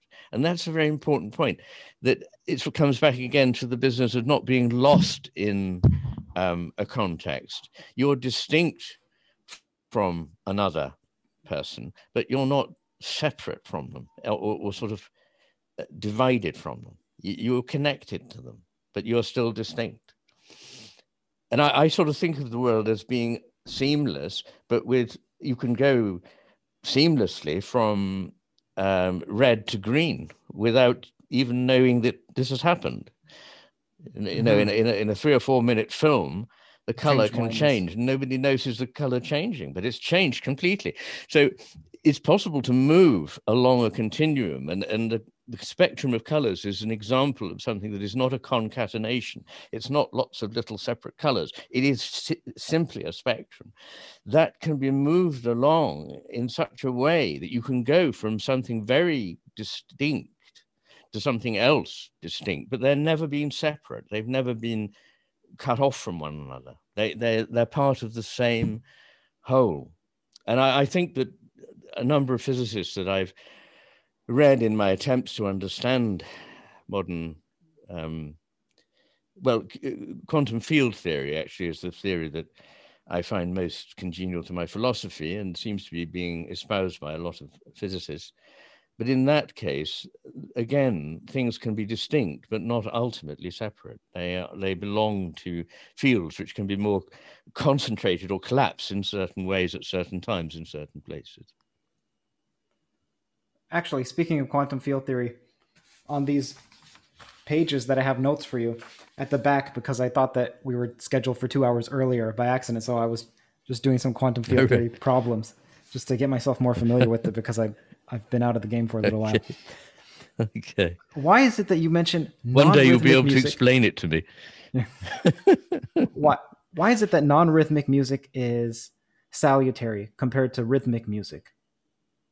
See, let me explain my reasoning for this. Well, first of all, you mentioned it in the book, but second, I told you I don't listen to music. I don't get pleasure from music, and I I I haven't done so for maybe 12 or even 14 years. I play music. Like I can play this and sing.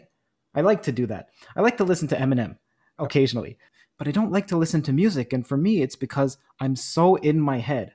I'm such a child of the Enlightenment, let's say, that mm. I see that as a waste of time and I just need to be thinking. Mm. And it came from when I was around 18 and I was. Mm on a train and the train ride passed in like two minutes when it was a 20 minute train ride and it was because mm. i was listening to music and i stopped and thought mm. that's not good because i could have been thinking could have been solving problems so then i'm like from this day forward on the train you just think think think think think it reminds me of the first angel then he spoke to himself and i yes. feel like i have inadvertently been harming myself and now what i'm doing is a slow process of undoing and your book is yes. helping but it's also unnerving Thank you. Either way, you said that mm. okay. Listen, music these days is is, is rhythmic, and that's not the best well, kind for embodiment. Non-rhythmic music is. So, can you explain well? I, I, don't. I don't think I said that.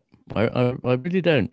Um, I haven't got anything against rhythmic music. I just said that the, the most powerful expressive elements in music include melody and harmony, and that rhythm is only a part of music and it's the only part that the left hemisphere really understands, especially very basic ah. pounding beats that are repetitive yes. and mechanical. Um, because even complex beats with cross rhythms and syncopations are better understood by the right hemisphere. But melody and harmony are really very much dependent, for most people, non professional musicians, dependent on the right hemisphere. And all I was really saying is that in our culture, I was just pointing to the 101 ways in which we can see the what I consider to be the the dire impact of not using or paying attention to what our right hemispheres will still tell us if we just listen to what they're enabling us to understand, experience, and and live in. Uh, one of those um, one of those 101 things is the way in which music has changed interestingly to be largely a matter of rhythm and that melodies and harmonies are not as subtle as they, they used to be um, and are in many kinds of music. But there's nothing wrong with rhythm in itself, although there is something very important about variation in rhythm.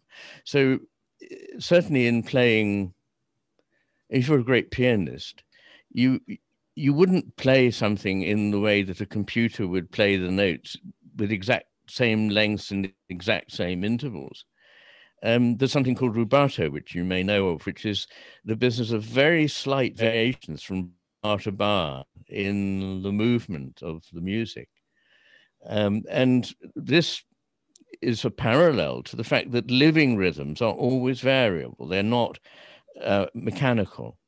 Mm-hmm. And I mm-hmm. was absolutely amazed when I was on the obstetrics wards um, when I was a doctor in training um, and had just begun uh, that, that attachment, to learn that when the fetus, the heartbeat, the fetal heartbeat is entirely rhythmical, the baby is an emergency. The baby is in danger mm. of dying. Mm. And uh, a healthy fetus has a variable heartbeat. As someone immersed in the exploration of physics, consciousness, and math, I recognize the importance of supporting my body and my mind. This journey of discovery led me to a remarkable find Mosh Bars. Mosh is a venture by Maria Shriver and Patrick Schwarzenegger and is at the forefront of blending nutrition with a mission to foster brain health awareness. With six mouth watering flavors, there's a taste for just about every palate, even a selection of plant based options for those preferring vegan nutrition. Personally, I found the chocolate sea salt flavor to be a delightful addition to my day, post workout especially. In fact, I recorded myself biting into a bar for the first time. Mmm. How's the flavor? Mmm. It's great. That was real. If you want to find ways to give back to others and fuel your body and your brain at the same time, Mosh bars are a great choice for you. Head to moshlife.com slash toe to save 20% off plus free shipping on either the bestsellers trial pack or the new plant based trial pack. That's 20% off plus free shipping on either the best sellers or plant based trial pack at M O S H L I F E dot com slash T O E. Thank you to Mosh for sponsoring this video. No, I mean, that's an image to me of many other things that, you know, that there is a beauty in the slight hesitancies in dance, in mm. music, these very, very hard to put your finger on what they are. And they're, they're within an overall frame of irregularity. So there's irregularities within the overarching frame of regularity. And this comes to something very, very deep for me, which is that we need togetherness, but we also need distinctness. We need individuality, but we need um, the whole. But the important thing is we should be under the embrace of the force for togetherness, not the force for separation. So, in brief, we need the force for division and we need the force for union. We need both. Both need to be present. We need to be unified, not divided. Razor blades are like diving boards. The longer the board, the more the wobble, the more the wobble, the more nicks, cuts, scrapes. A bad shave isn't a blade problem, it's an extension problem. Henson is a family owned aerospace parts manufacturer that's made parts for the International Space Station and the Mars rover. Now they're bringing that precision engineering to your shaving experience. By using aerospace grade CNC machines, Henson makes razors that extend less than the thickness of a human hair. The razor also has built in channels that evacuates hair and cream, which make clogging virtually impossible. Henson Shaving wants to produce the best razors, not the best razor business. So that means no plastics, no subscriptions, no proprietary blades, and no planned obsolescence. It's also extremely affordable. The Henson razor works with the standard dual edge blades that give you that old school shave with the benefits of this new school tech. It's time to say no to subscriptions and yes to a razor that'll last you a lifetime. Visit hensonshaving.com slash everything. If you use that code, you'll get two years worth of blades for free. Just make sure to add them to the cart. Plus 100 free blades when you head to H E N S O N S H A V I N G dot com slash everything and use the code everything. This reminds me of longing versus want. In your book, you mentioned longing is a unification, a stretching out to, but want is a desire which puts you at, separate from. Yes. Is there a connection, or is that just in my head? No, uh, uh, I'm delighted that you made that connection. I think it's it's exactly right from from from my point of view. And in fact, there is um, if, if people are interested, if you if you Google McGilchrist's Longing and Wanting, I think it's called. I gave an hour long talk um, in London about four years ago on the distinction between longing and wanting. And nowadays, it seems to me that we have lost the sense of a longing for something to which we already feel an attraction and which is calling to us and which we are we are sort of uh, rather blind way trying to to reach towards but constant reaching out to instead we have wants you know i want that that you get it and Mhm. put it in your little bag of Mhm. stuff What do you want in a doesn't do you relationship? We even say that.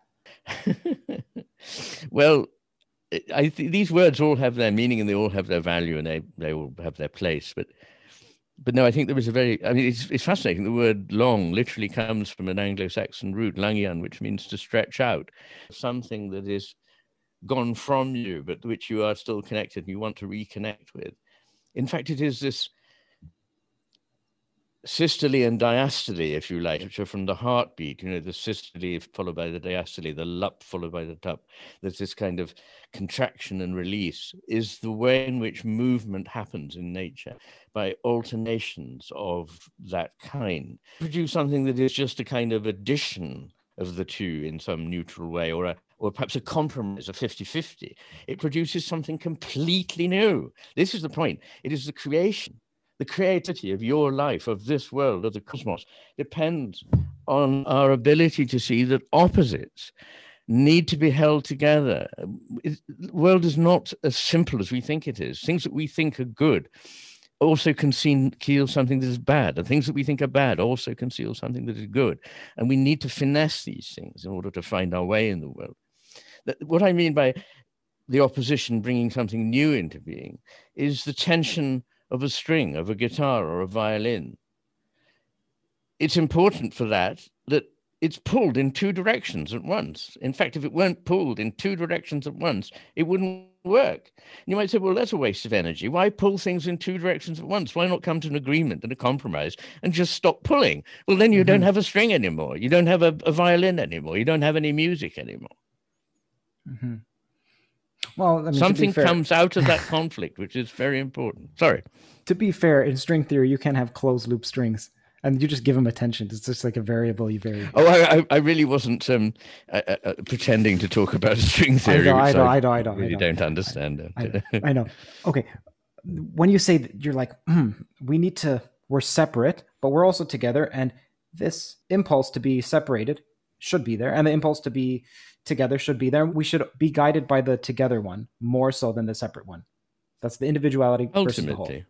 Okay, well, That to me i- i- i- reminds on. me. is I, I'm not meaning this. By the way, can I just say I'm not meaning Yeah. this principally or only uh, to do with social relations. I'm thinking of it as a metaphysical structural feature of reality that it has this structure of the need for difference and togetherness, not just we as human beings have it. Okay, well now you gave me another idea. so let's say I'm walking along the beach Yeah. and I'm looking Yeah. at the waves and the sand and the so. Am I supposed to feel, or is it good for me to feel connected to it and feel as if the waves are alive in some manner and I'm speaking to the rocks? Because in the deadened left hemispheric view, I see them, or one would see them, as impressions, picturesque impressions upon my slate Mm, of sense, so sense data pressed upon me. mm, But then I can, and then I know that that's associated with schizophrenia, schizophrenic mm, ideation in its extreme. Okay, but then in the other extreme, I can see someone going and talking to the rocks and and holding Mhm. them up and kissing them as that its own form of psychosis. But I'm not sure. I'm not, I don't know if that's actually associated with schizophrenic thought. Either way, I want to hear. So, which one should I do? Should I stand back, passively of view, or should I treat it somehow, emulate it in my brain as this is living? Be Curt, be in this world as if you're living, engaging with it. But these are not just plastic objects that, of wood. They're they're also not beings, let's say, but they're there's something to them. There's some life that they have. So how how does one dance that web? Because I can see Well, inane craziness on both ends of the spectrum. but does it have to be one or the other? In keeping with what I've been saying, isn't it an error to go to one extreme of either of these? Not because the reality exists in a compromise, but because there is a wholly different position that is only found when you reconcile the two opposites. That is my point. Um, and it's imaged in that taut string. Um, but I think it's a very unusual view we have of the world that we are separate from it and it is dead, uh, and that any life in it is something we attribute to it. I argue, and it's too long an argument to do now, I even argue that inanimacy is, if you like, the ultimate limit case of animacy. Not that animacy is some weird thing that popped into the cosmos. I think animacy is of the essence of a conscious universe in different ways, in different degrees. Animacy And as an what we- animosity or or the Jungian animus? No, no, as as as in uh, things being animate. So Oh, animate, um, obviously, yes, um, but uh, we don't have to to go to to to that f- that ext- well, not an extreme, but but to that length, if you like. Um, we I wouldn't have time to justify that position, but I think I do in my book. But in any case, most people at most times in the world have not failed to make a proper scientific assessment and come up with a theory that things around them are alive. They know they're alive because they actually experience that. And we have told ourselves that we can't be experiencing that because it's just not wrong, isn't it? I mean, in an age of science. But what do we know about that actually? Science is not dealing with that question. Science is not able to talk about whether there is um, uh, something that has consciousness or animacy in the world outside of our own heads. So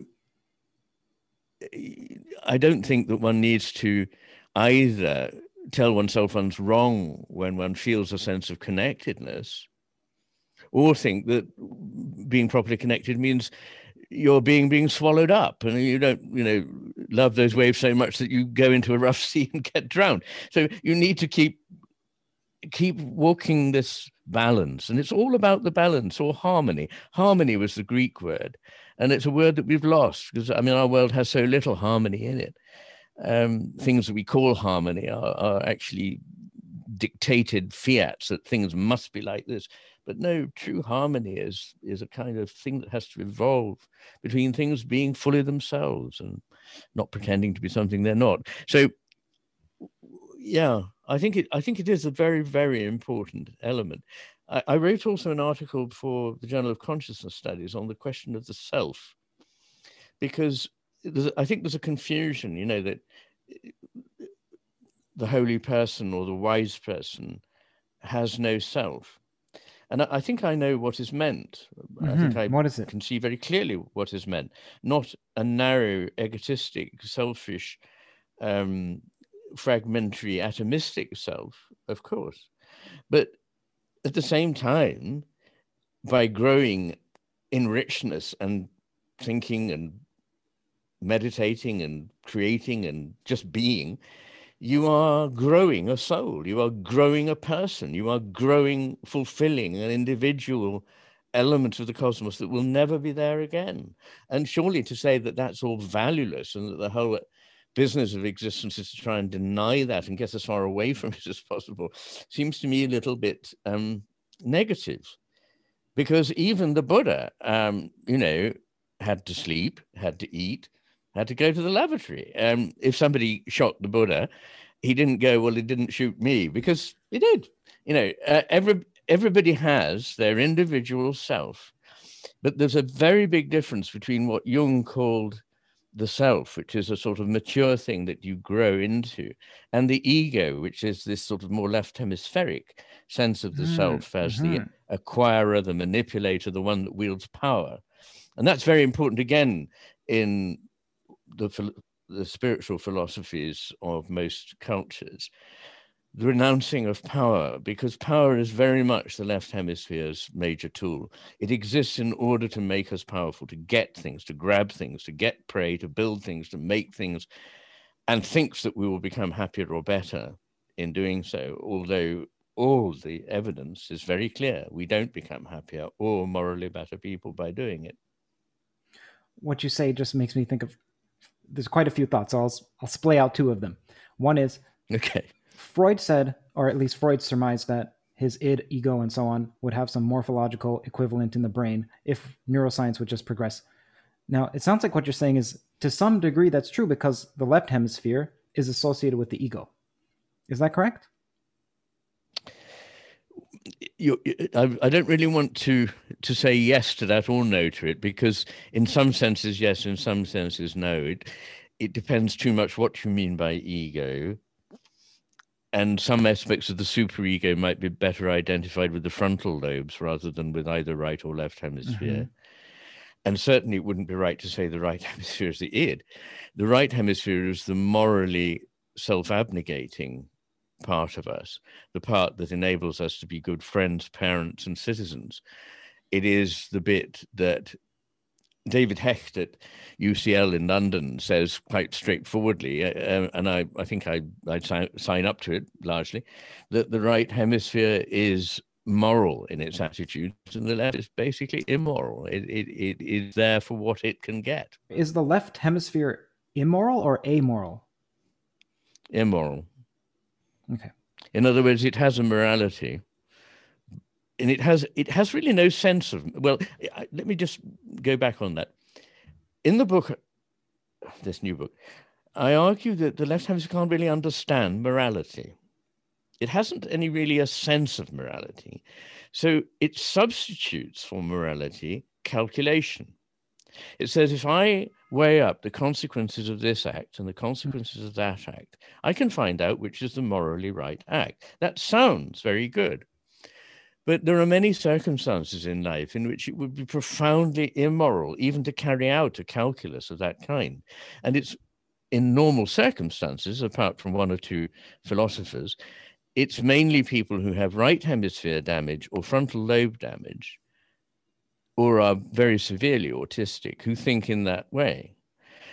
Most of us have a sense that morality is something more complex than that, and that we don't do uh, it would be quite wrong to make decisions based on an entirely dispassionate mathematical. In fact, how would you attach the values? I mean, would a would the value gained by many sadistic um, pedophiles around the world outweigh in the pleasure given to thousands of people the suffering of one innocent child that is tortured for fun well, if you have to do a sum on that, then you there's something wrong with your moral sense.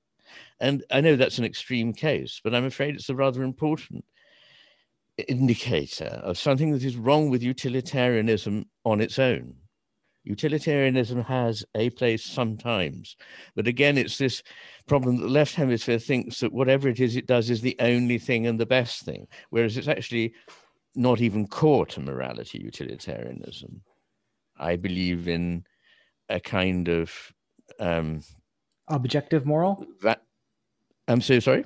Do you believe in objective morals? Well, it depends what you mean by objective. I, I don't believe it that they're just subjective in the sense that they're made up by us, but I don't believe they're objective in the sense that, that a machine would be able to calculate it. I mean, when way. I say objective, I mean that there's something at the structure of reality, at the fundament, at the abutment that has morals, and that it's not oh, just oh, absolutely. our own. Okay. No, no, thank you for clarifying. No, definitely. No, I think the cosmos is moral. Um, which isn't to say that it's all good, of course, because morality includes the whole spectrum. But I don't think morality is an element that we've somehow we've come to and is simply an expression of things we like and things we don't like. I think it is a very profound aspect of the business of being alive, as is the appeal of beauty and of complexity, of mathematics, of, of, of music, of landscape. All these things embody something that, unless we're, you know, crippled, cribbed, and confined by the left hemisphere's take on things, obviously speak to us about something more important than what the left hemisphere alone can tell us. There's nothing wrong, you know, it's not that we all would be better if we had a left hemisphere stroke. Of course not. As I often say, it's my second favorite hemisphere. It's terribly important. But it's, you know, it, it got to be under the supervision of the right hemisphere. It's a very, very good servant. It carries out very useful tasks, but it hasn't got the sight to see which are the useful tasks. So it must be under the aegis, the protection, the supervision of the right hemisphere. It's a, a, a bad master, but a very good servant. In Christianity, there's a heavy, heavy emphasis on both love and truth. And hmm. it's not just speak the truth no matter what. It's speak speak the truth guided by love. So the truth has to serve love. I'm wondering, is that mirrored by the bihemispheric structure? Is that one right brain is the love in this sense, and then the left is the one that's associated with truth, at least objectively can be associated with some form of objective truth. Or am I just going off on a limb? am I seeing I, I think you're going you're going an awful lot further than I would go. I I, I don't think I would say any of that. Um, but I think it's perfectly legitimate to speculate when you're thinking about the richness of an idea or an image or a metaphor about what it can illuminate. So I don't think there's anything wrong with having an idea and thinking, well, maybe not. But I, I think honestly, I'd say maybe not to that one. What do you make of Daniel Dennett's explaining consciousness or consciousness explained? Well, I, I think it's, it's a perfect um, expression, a very intelligent expression of a certain kind of take on the world, a, a Weltanschauung, which uh, is, uh, to use the term that you invoked at the beginning of our talk, uh, that is, I think, rather sadly impoverished. Um, and it's not a thing that can easily be solved by argument. These are things that you come to through experience. Uh, in other words, they involve Kennen as well as Wissen. And they come out of the fruit of many kinds of attention to the world not just the kind that comes from arguing in a seminar room. And so, I not not that there's anything wrong with doing that, but again, it's a, a supplementary aspect of what philosophy is. Philosophy has got a little bit lost, I think, as a sort of technical department in a university somewhere somewhat like engineering. And uh, interestingly, Dan Dennett says that if he hadn't been a philosopher, he'd probably been an engineer, um, which which seems to me intuitively right. Um, but it also points to perhaps a certain, I don't know, unwillingness to accept that things might be beyond what he knows and more complex. It's interesting that engineers, for example, have a very high. I did a study on this at the Maudsley Hospital, which I've never actually got around to publishing, but it was very clear that I didn't expect the results that people who became mentally ill at university uh, with a major mental illness, those who became manic depressive, i.e., had an emotional disturbance uh, as a primary element in their psychosis, were not principally philosophers or engineers, but those with schizophrenia were massively more likely to have been studying engineering or philosophy than any other subject. And it's also come to light that um, terrorists who are fundamentalists have uh, engineers are more represented amongst them than amongst other people. I, I, you know, of course, I'm not, I'm not trying to say that, that that all engineers are like this, but I'm just pointing to a sort of certain kind of, I don't know.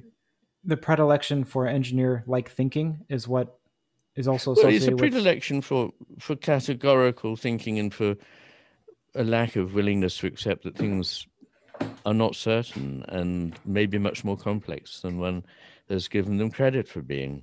let's see i wanted i'm trying to find this one question about well okay before i find that question i'm curious how is it that you were able to pin down the insights about the right brain but using your left brain because this is a book written in language and so on. So did you engage in meditative exercises? Did you speak to spiritual gurus?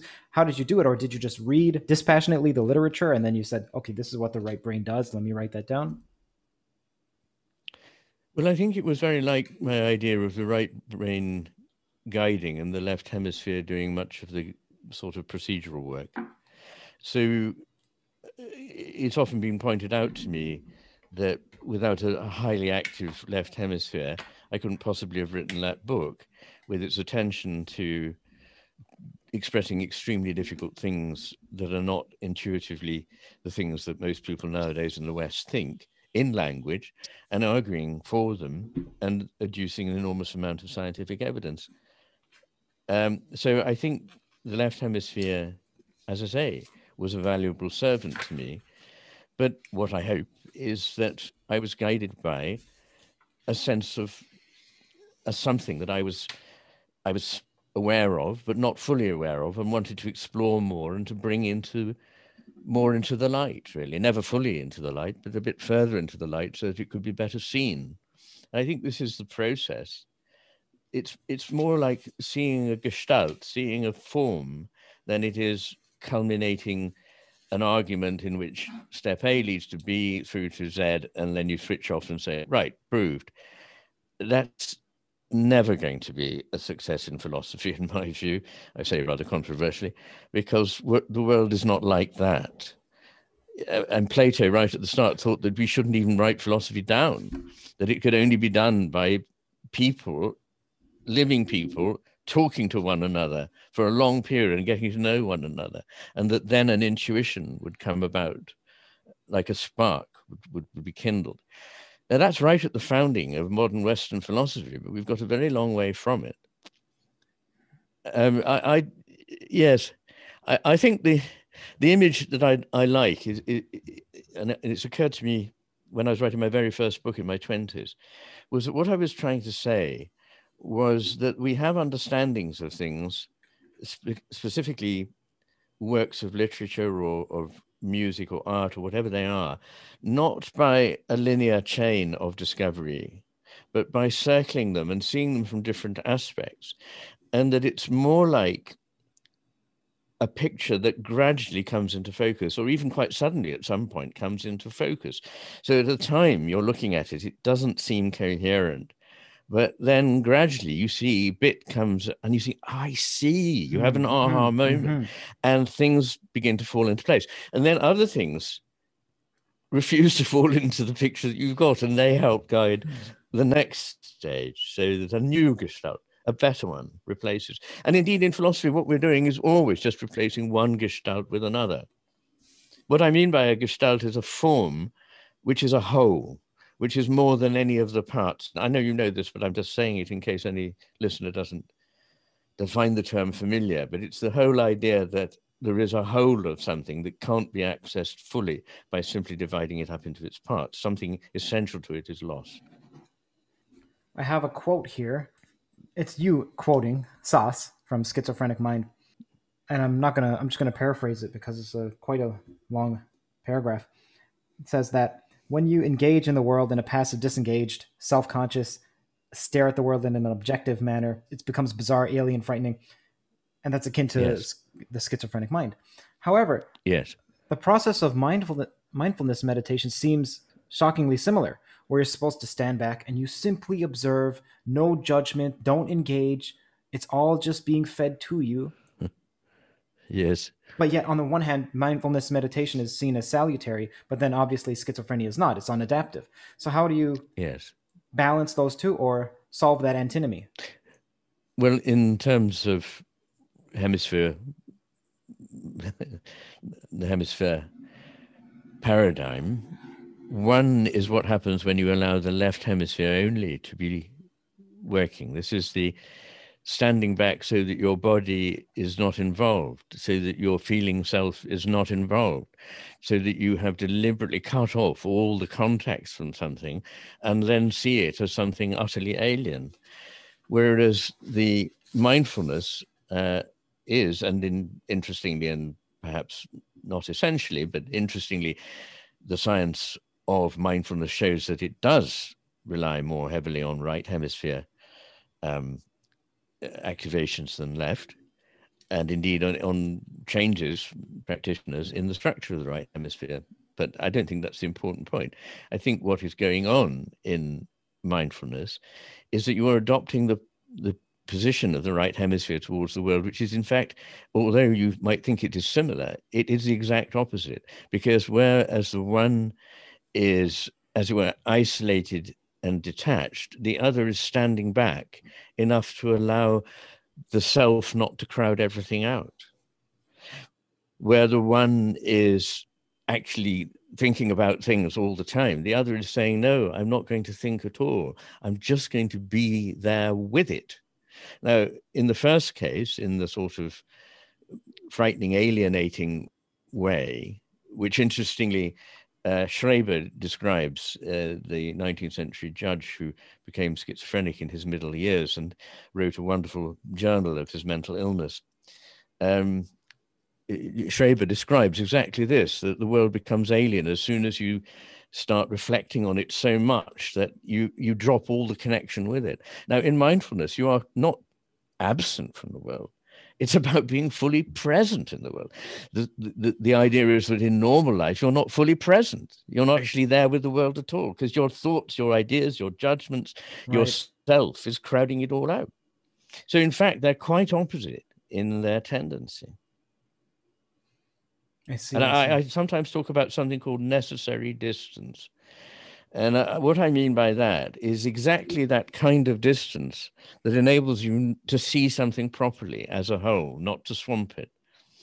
But it doesn't mean being so far detached from it that you can't see it or understand it or relate to it. That would be the opposite of necessary distance.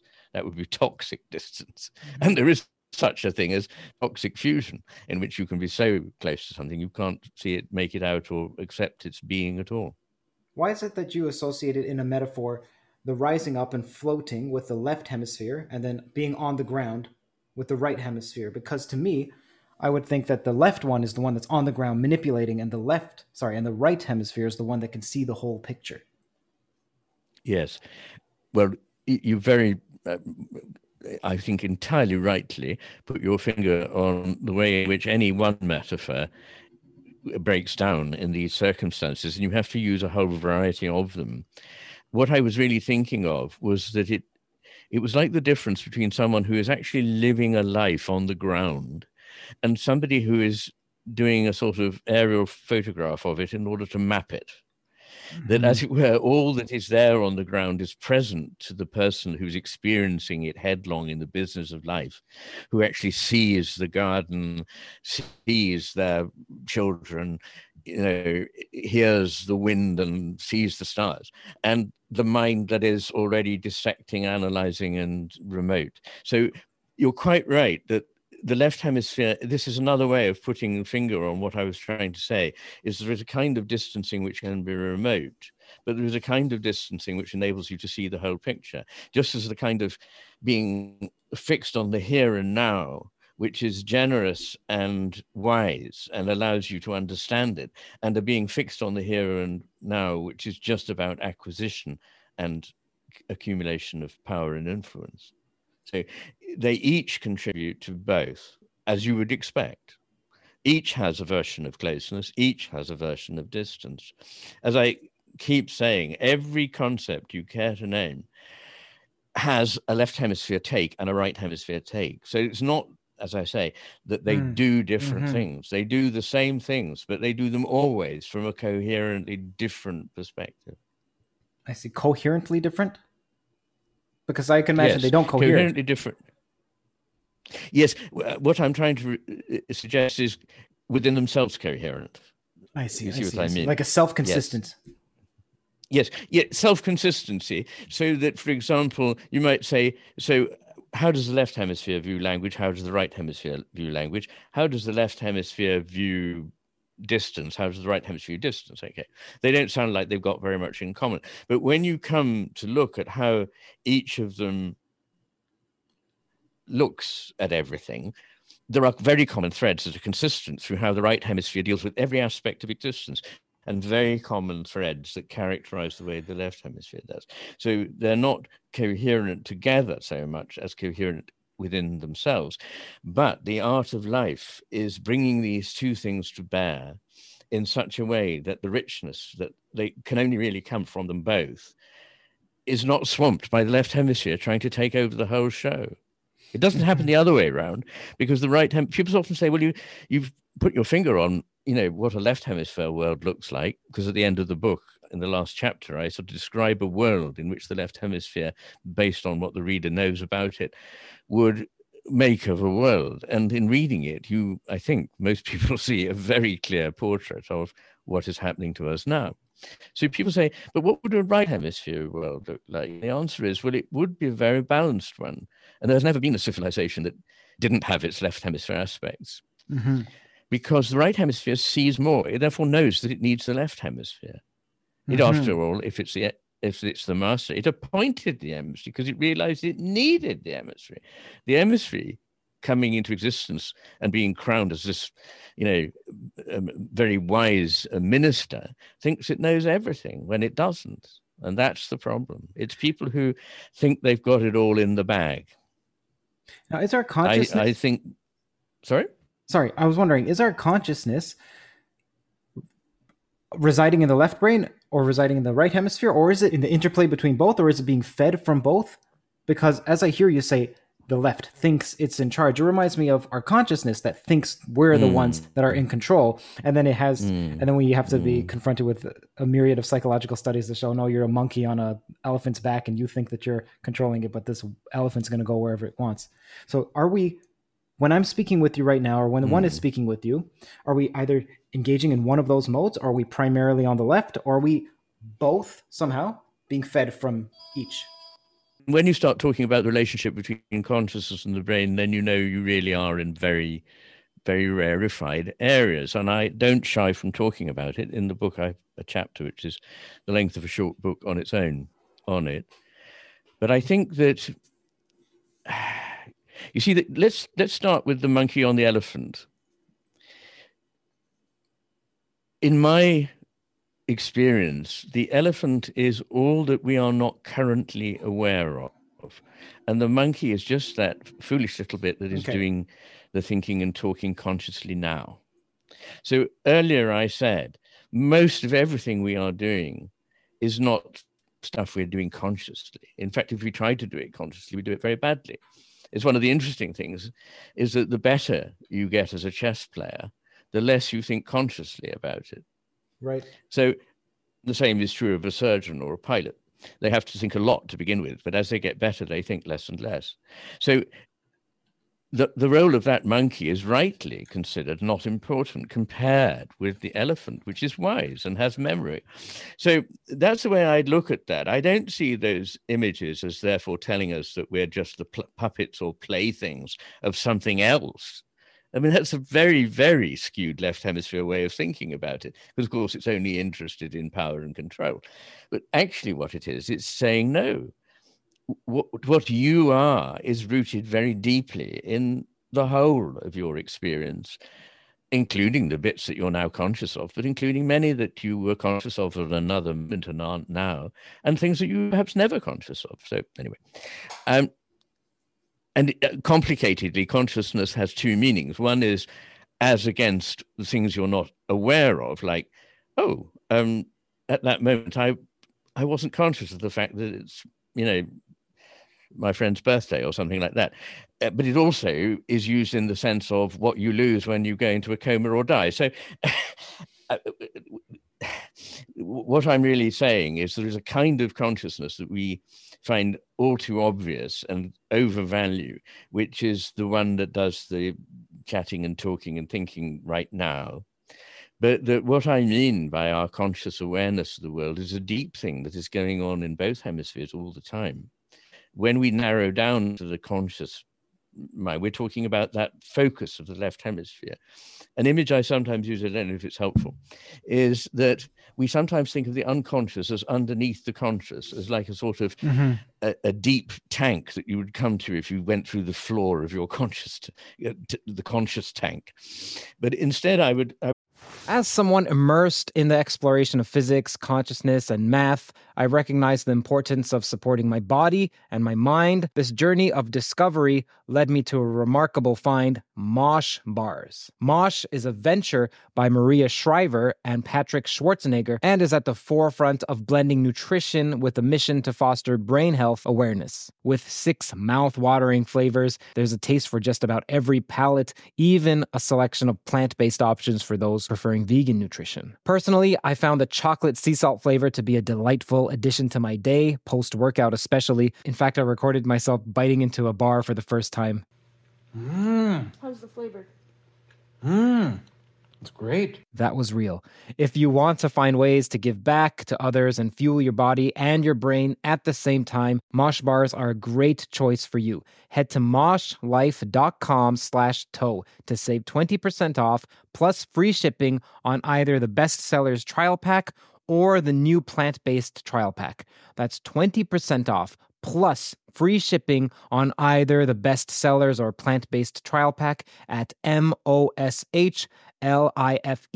dot com slash T-O-E. Thank you to Mosh for sponsoring this video. Think of it as um, a stage that is basically in darkness except where the, the floodlight, the spotlight happens to go.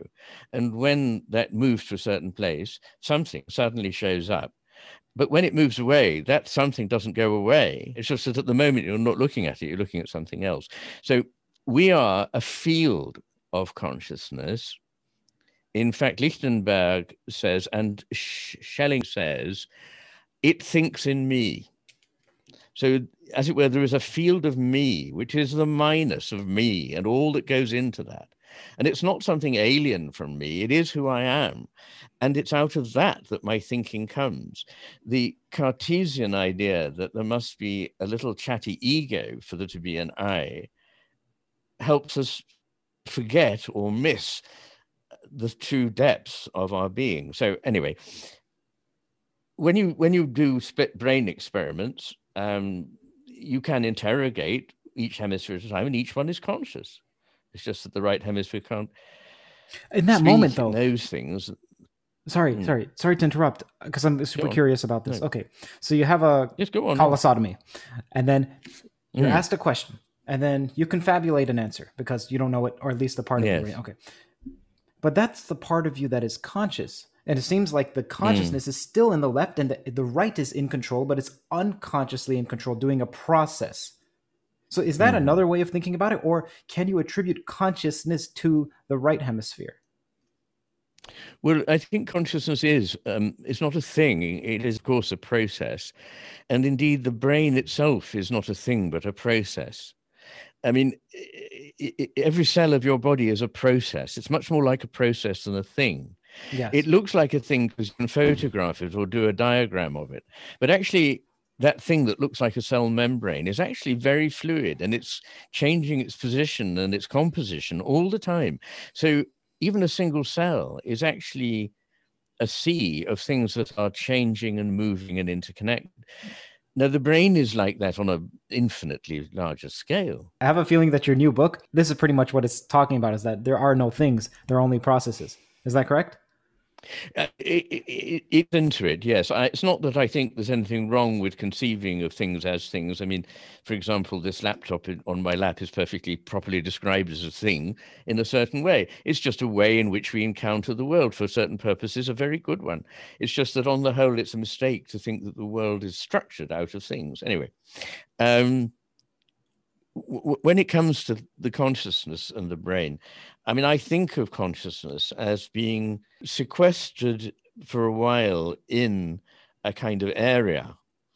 Um, and I sometimes think of this as like the outpouching of a membrane. I mean, if people remember looking down slides or down microscopes or seeing slides of um, organic membranes of living tissue, they will often see that they have sort of out pouchings called villi, or, or that an amoeba has uh, something called a pseudopod that it can extend.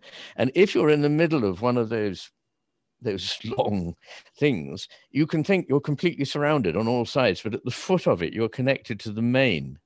And I think that our consciousness is quite rightly seems to us um, and it, would be no good it being flooded with everything else going on in the universe, or nothing original would ever happen. Nothing would be creative. And I keep saying the only way I can explain the cosmos is through a deep creative urge. That's the most I can say of it, and one that probably is connected to to love, which is relationship. Anyway, um, what I'm saying is that our consciousness my consciousness, whatever it is my brain is experiencing as consciousness, is for the moment absolutely connected with my brain. You know, if, if I get an injury in the brain, yeah. to affect the consciousness. Yeah. And in, in, to go back to James's thing about the vocal cords. If he has an injury to the vocal cords, his voice will, will disappear and so on. So, it, it, but he he he and his thoughts and his everything that were expressed through mm-hmm. that will carry on. I, I know it's not an exact analogy. Another image I, I use sometimes is is of the the consciousness in the brain being able to divide and go round an island so that uh, at a certain point in the flow of a stream there may be two seemingly quite distinct streams that don't know much about one another at that moment. If you took a but if you moved 100 yards down the river you'd see that they came together as they'd been together before. And they weren't therefore entirely separate streams although it would be perfectly reasonable to talk of them as separate streams at the time. It, but ultimately they are connected. And of course, the image of the stream, which is the the image that um, that, that my all-time favorite philosopher Heraclitus said was at the, the heart of you know all, everything flows. Um, is a brilliant perception because the stream both remains. As a stream that passes my house and it will be there tomorrow morning with luck as it is now. But it's also true that it's changing all the time and even changing its boundaries a little and what goes on in it and so forth. So I recall you talking about Heraclitus and saying that it is both that the stream is the same and that it's and that you don't step in the same river twice. It's more like exactly you're it's more like those are two different modes of being with the river or the Absolutely. stream. Okay. Now see that's different than the standard analytical answer would be the mm. Wittgenstein, which is well, you're playing different language games, mm. and so it depends mm. on what you mm. mean by so and so. But you're saying you've changed yep. it from the analytical to saying no, no, it depends on how you be. Okay. Yes. You mind outlining that uh, briefly or as lengthily as you like for the audience? I think that was well, incredibly insightful. Mm, well, it, in a way, it's another way of saying something I said before, which is that it's not either or or both and. It's both either or and both and. So it is both true that the stream is the same stream and that it is a different stream. Uh, each of these has a sort of truth. And in an either or cast of mind, you can go, well, come on, which is it? But in another, you can say it's perfectly coherent that it is both. Not actually because in some part, as I've just suggested with an image of an island, uh, but all the time, uh, it is one and the other. And there are many things uh, in in life uh, and in the wider structure of things, it seems to me, that have this dual, not dual quality exactly, but this unwillingness to to finally split it into it's got to be this way or that. In fact, the further you go towards deep things, the more you find that opposites um, come together. And I know I'm hardly the first person to have said that, but it still needs to be said. Is that why? Still very much needs to be said. Sorry. Is that why you said at one point that the logical mind, while it reinforces, it's self-reinforcing. At its extreme, you would get to the right mind. Well, I think it, to the extreme, it ought to be able to encounter its own bounds. So, for example, in a way, Gödel demonstrated that a certain kind of entirely logical thinking eventually demonstrates its own limitations. And Pascal said that reason is feeble indeed if it cannot see its own limitations. And don't forget that Pascal was a great mathematician and logician. So, um, I mean, as well as being um, a great spiritual thinker. So, if you take the left hemisphere thing far enough, it will encounter its own self coming the other way. And, and we sometimes see this happening in the world that if you take a certain point of view far enough, um, if you take um, an intolerant attitude that's dogmatic and cruel on the right, and uh, a, a, a, similar one on the left, you can hardly tell the difference. It's in the mentality, it's in mm-hmm, an approach mm-hmm. to the world.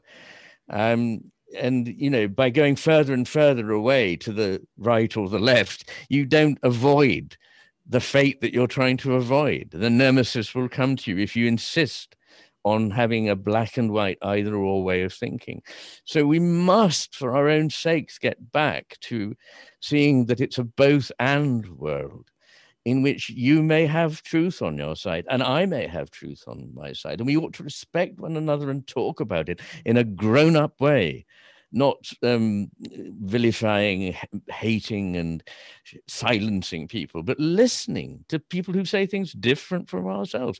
That's so fundamental. It's how our civilization got to have a culture, and now we're throwing it away. Anyway, that, sorry, it, it does distress me very much this this sudden rise in in the not being shades of meaning. I think it's to do with the way we're educated. I don't think we're taught any longer to think.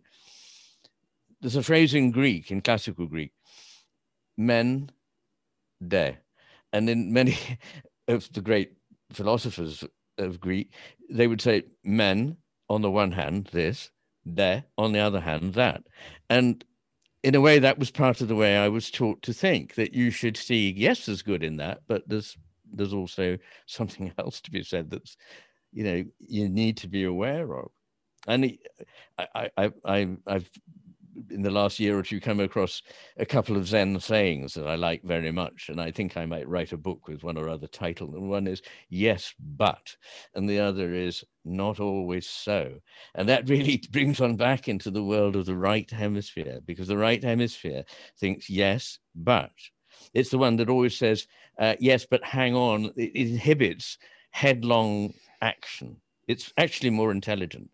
And it literally is a more intelligent hemisphere in the sense that if you have damage to the left hemisphere, damage to the right hemisphere, overall damage to the right hemisphere will drop your IQ more than damage to the left. Oh, hemisphere. that's extremely interesting. I know that you can function in the world more adaptively if you yeah. have a, a, left lesion, not the right lesion. It, you can certainly function more because your emotional intelligence is not impaired and your understanding of human beings is not impaired, but your good old fashioned cognitive intelligence, I, whatever it is IQ measures, is also more highly dependent on the right hemisphere than the left. Um, anyway, there's a study by Barbey et al. 2013, where they looked at um, 150 people who'd had strokes and had a pre-morbid IQ measurement, and looked at their post-morbid IQ measurement, and the and then they put the maps over the top of one another and where were the really key areas for dropping your intelligence hardly any was in the left hemisphere interesting. interesting. almost all of them were in the right hemisphere which is not of course again part of that bad old caricature difference between the left and right hemisphere well you know the right hemisphere is all very well dear but it's a bit you know kind of mm, not very reliable and it was silent bright but yes but actually it's both more reliable in the sense of more likely to make the good decision and more intelligent. But anyway, there we go. But let's say about inhibition, because you you you you said to me earlier on, and then I mm-hmm. actually I really must stop. Yes. I'm enjoying I'm this so conversation sorry. so so much. No, no, bless you. No, I could I could talk to you all day. I, I wish we had time. Um, but I said early on something about inhibition. Well, here's a fascinating thing. First of all, the corpus callosum, which started up, that's the band of fibers that connects the two hemispheres at the base of the brain, started out largely facilitatory. In other words, it was largely um, conveying information from one to the other hemispheres. But it has now come to the point where much of its actual outcome is inhibitory. So much of what it is doing is saying, you keep out of this, you'll confuse the picture. I need to deal with this. And when the mammalian brain evolved from you know the mouse or whatever the shrew up to ourselves, if we mm-hmm. can think of it as a, a road upwards, mm-hmm. um, it involved more and more inhibitory neurons. And mammals have more inhibitory neurons, primates have more inhibitory neurons than other non primates, and humans have more inhibitory neurons than any other primate. And the really important neurons for uh, the effectiveness of carving experience, coming back to the idea that that as it were like carving a, a statue in the in the stone something only comes into being by the the, the turning away of something else so that the inhibition of the, the mm-hmm, discarding mm-hmm, of something mm-hmm. that might have been brings the thing into being yeah, i'm going to I'm, I'm going to stop there, yeah Curt, sorry about you that. could you could actually keep i mean I, I, I could keep talking to you for ages it's lovely quick comment on that. I was always wondering if there's a more precise marker of intelligence or sophistication than the encephalization quotient or the brain to body mass ratio. And I was wondering if you can yes. use the inhibitory neurons and the proportion of them to determine well. I, I, think any of the any of the known markers uh, has a little to be said for it and quite a lot to be said against. Right. Okay. And one of the things, again, you know, think about the crow, able to solve all kinds of problems, a brain the size of a pea. Though birds do have a higher encephalization quotient than us. Well, there's a higher encephalization quotient. That is correct. But nonetheless, the actual number of possible connections is very much smaller, which is probably why they're not uh, building um, building things that are destroying the world. Okay, this one comes from Sam Ford. Nice one. I'm a big fan of Iain McGilchrist. I think he's perhaps one of the most important thinkers of recent times. He cites Jung a few times in The Master and His Emissary and mentioned Jung in his first talk with Peterson. I've always wondered how well he thinks Jung's ideas about the different aspects of the psyche map onto his own. He gives a little postamble. It seems to me that maybe the persona slash ego and the left hemisphere may match up to some degree, and that the unknown greater personality of self matches up to the union of the left and the right hemispheres, maybe. Either way, I would mm-hmm. like to know his ideas on how Jung matches up with his. Well, that's a, a, a very nice question and a good one. Um, I have to say right away that I've not really made any systematic study of Jung. Uh, I read um, Modern Man in Search of a Soul when I was a teenager, and it struck me as a very important and powerful book. And since then, I have uh, I've read bits and pieces here and there. So I don't really, I wouldn't say I'm a paid up Jungian or anything like that. Although I do find that uh, Jungians, like Buddhists, and I'm also not a Buddhist, mm-hmm. although I have great sympathy with both Jungians and Buddhists. Um, th- they seem to come to my um, my talks and write to me. So obviously, f- in their probably better informed minds, um, whatever it is I'm saying has resonances, and I'm always interested in those.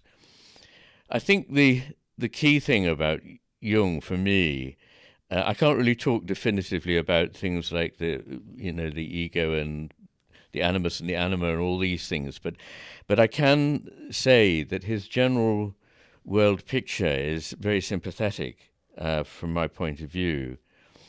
And one of the most important points, which is something that he shared with Goethe um, w- was this sense that opposites uh, come together, and I, that's something that I do strongly believe, as I I've said earlier when we were talking about that.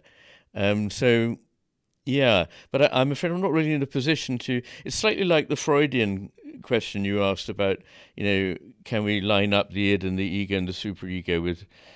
I think to an extent you can, but and I'm sure that you know it's possible to make good analogies um, between Jung's uh, work, which I don't, you know, as I say, I don't know the detail of. Um, I, have always thought of him as a very um, sympathetic soul, basically. Um, so I'm afraid I, am going to have to disappoint Sam there. Um, but the thing that interests me, though, is you know that although you see, looking back over history, there are so many people who uh, long before even Freud and Jung, and who knew even less about the structure of the brain than they did, have posited something very like what I'm think I've discovered and am promulgating from the basis of modern neuroscience. It's very exciting that, in a way, these these great archetypes, these images from wise minds in the past, uh, they they had intuitive understanding of something that can now be more objectively demonstrated. You mentioned once in your book about the Greeks that they had some intimation about the left and the right hemisphere. Either one is for, I think, perception, and the other one was for understanding. That's right. Yes, and, and it's fascinating um, that so long ago people were speculating on the the the um, the uses of the two parts of the brain. I mean, what one has to remember is that in, in Galen, who was, you know, one of the first great physicians, he thought that the brain was actually a kind of um, air conditioning system. He thought that it, it, it helped the, the person lose excessive heat. So clearly they were a very long way off modern science. But I, I do cite and footnote the sources for, I think they were third century AD suggestions that the right hemisphere was perception and the left for understanding. Now, unfortunately, it's actually true that the right hemisphere is better at both perceiving and understanding. But one sort of knows what was being got at. The right hemisphere is definitely better at perception and at the sort of taking of things as reality rather than um, having an idea about them in the way that the left hemisphere has. So, you know, it is that is also remarkable. Thank you for reminding me. Yeah. Well, thank you for pointing it out. I make extensive notes. okay. That's another reason when I was telling you before that this podcast is killing me in many ways. In one way, in a salutary manner, hopefully. In in one way it's destabilizing, in another it takes so much preparation and hopefully the preparation shows in the questions and um sometimes I read the comments and often they indicate that they do, but I always wonder how much am I overextending myself. No, no. Well, look, I mean, uh, let me say quite genuinely that you do your your questions are some of the best. Um, they they target very important areas, and no, I think you're, you know, from that point of view, you're one of the best interviewers that I've I've come across. So thank you. Well, okay. Well, thank you, thank you, man. It makes me blush. I'm brown. You can't tell, but but I am blushing. okay, Joanne Dong says, Can you ask McGilchrist about the substitution effect from psychology and its impact on the imbalance between the right and the left hemispheres over the course of Western civilization? Daniel Kahneman states in Thinking Fast and Slow, when faced with a difficult question, we often answer an easier one instead without noticing the substitution. Thank you. Mm. Well, yes. Uh, well, first of all, let me say about uh, Daniel Kahneman and and the hemisphere hypothesis. Uh, it would be wrong to suppose that when he talks about thinking fast and slow, he's talking about the two hemispheres. Um, in a conversation that we had, uh, he confirmed my impression that he's talking about more top brain versus bottom brain than right versus left. So the frontal cortex of both hemispheres taking more time, being more thorough, and the posterior cortex of both hemispheres being more likely to be um, jumping to conclusions or going for the familiar. However, having said that, your questioner does touch on something very interesting because research shows that um, the, the, the left hemisphere jumps to conclusions and tends to f- see what it wants to see in what is being presented or what is being asked. It will actually ignore or just not hear or just not see things that invoke something that it's not interested in or not aware of. So, in that sense, uh, our tendency to give a fast answer to something we can answer rather than a slower, more thoughtful answer to something that would be would require deeper reflection. That is a left-right distinction. So the left hemisphere being the more superficial and quick and dirty hemisphere on this, and the right hemisphere having um, more of a capacity to see several sides to something, to think more carefully about it, and to inhibit the immediate response of the left hemisphere. Okay. Siren Dudley, hopefully I'm pronouncing that correctly, says by positing an absolute division between the brain hemispheres, aren't we already thereby engaged in wholly left brain thinking? In other words, isn't the notion of different sides, quote unquote, confined to only one side of the brain, namely the left? Yes, I, I, mean, sorry. The answer to that question is no. Um, uh, I I have talked about this quite a bit. I certainly addressed it in the in the uh, in the new introduction to the Master and His Emissary, the new new edition that came out a year or so ago. But I, I do also address it in in the matter with things. Um, there's a sort of sense that you know you're dichotomizing, aren't you? People sort of say that but um, mm-hmm. I remember your exact uh, line about this because yes, for, well, sorry to interrupt for the people listening mm. the preface alone of the master and its emissary is already one of my favorite books of the past few years the preface alone i remember listening to the preface i had to listen to it because i i was yeah. driving and so on so the preface alone had me pausing so often and thinking and i'm just wondering how the heck is Iain coming up with this Anyway, if you buy the book by the way, you can only read the preface, do so. Yeah, I would I would point out that there is the, the preface I'm talking about is for the the new version right, right, right. 2019 onwards. It has a, a green cover. So if your version doesn't have the green cover, then that doesn't have the preface. But it's very nice that you say that because actually somebody sent me a very nice email saying, "Man, I've just read your preface." And you know, it's worth buying the book just for mm. that. So it's almost Absolutely. exactly what you said. Yeah. so, but I try, summary. I try to, in, I try to encapsulate, you know, some of the the questions and, and answers there. But you know, in life there are things that are false dichotomies, and there are some that are genuine dichotomies, even if there is a degree of overlap. So, for example, you know, um, bad drivers versus good drivers. That's a false dichotomy. I mean, it's a matter of degree and it's all on a spectrum.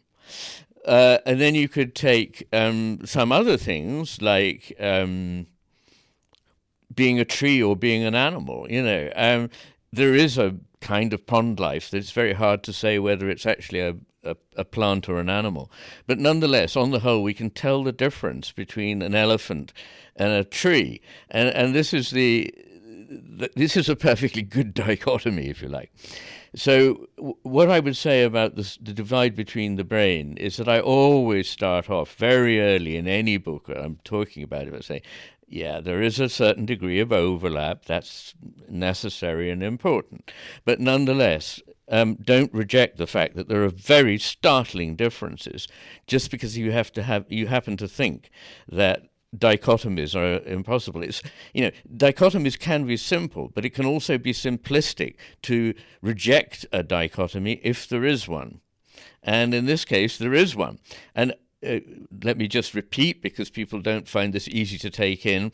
There is overlap. There is overlap, and an example I give is um, between the culture and climate of Iceland and Indonesia Okay, so uh, Iceland's a very cold country, uh, and its landscape, its vegetation, even the the, the kind of uh, temperament of the people is bound to have been molded by its its climate. Indonesia has a different climate, a much warmer, more humid climate, and again the vegetation and the history and the culture and even probably the temperament is different. But it is still true that the hottest year ever recorded, the annual average temperature in Iceland, was higher than the lowest average temperature for the year ever recorded in Indonesia. So it's perfectly possible for there to be overlap in things that are radically different. So I'm sorry, the questioner uh, gets a no from me on that one. All right actually that line it's burned into my memory the line is people don't like dichotomies because they say dichotomies are simplistic but it's also simplistic to dismiss something just because it's a dichotomy Now that one, I'm gonna take. I will credit you. Don't worry. But I'm doing interviews. I'm being interviewed because I'm putting out a film soon on the extreme left. What makes the extreme left extreme on the political spectrum?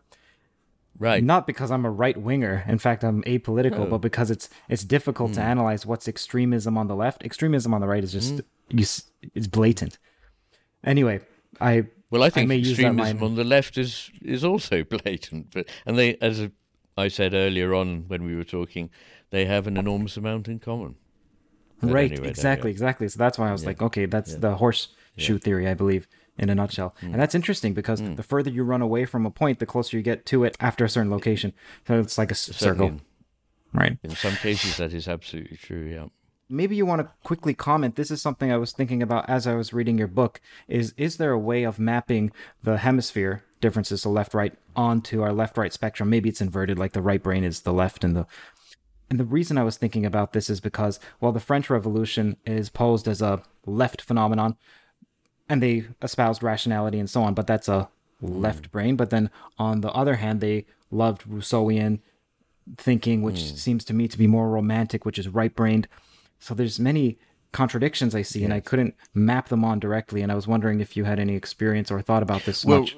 Uh, well, uh, to come back to the previous question, this is a case where it would be simplistic. So um, any culture is a mixture of many things. And what I say about this is easily to identify right hemisphere style thinkers on the right and on the left, and left hemisphere style thinkers on the right and on the left. So that you get thinkers that are dogmatic, uncharitable, um, angry, Mr. Right, knows what's good for people. You know, that is your left hemisphere type, and there's plenty of them on the left, just as there are on the right.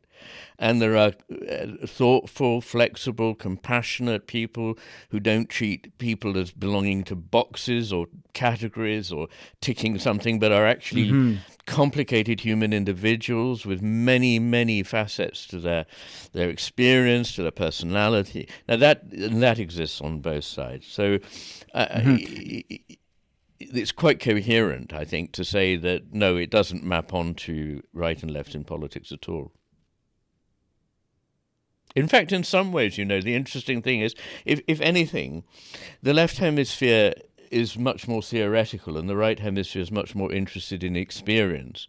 And one way of thinking about the divide between the political spectrum is that the left end of it tends to prioritize theories over the experience of history of culture, whereas the right wing or the righter wing of of thinking tends to be very interested in history and culture and context and embodiment, not in a theory that on paper looks like it's going to make everybody happy.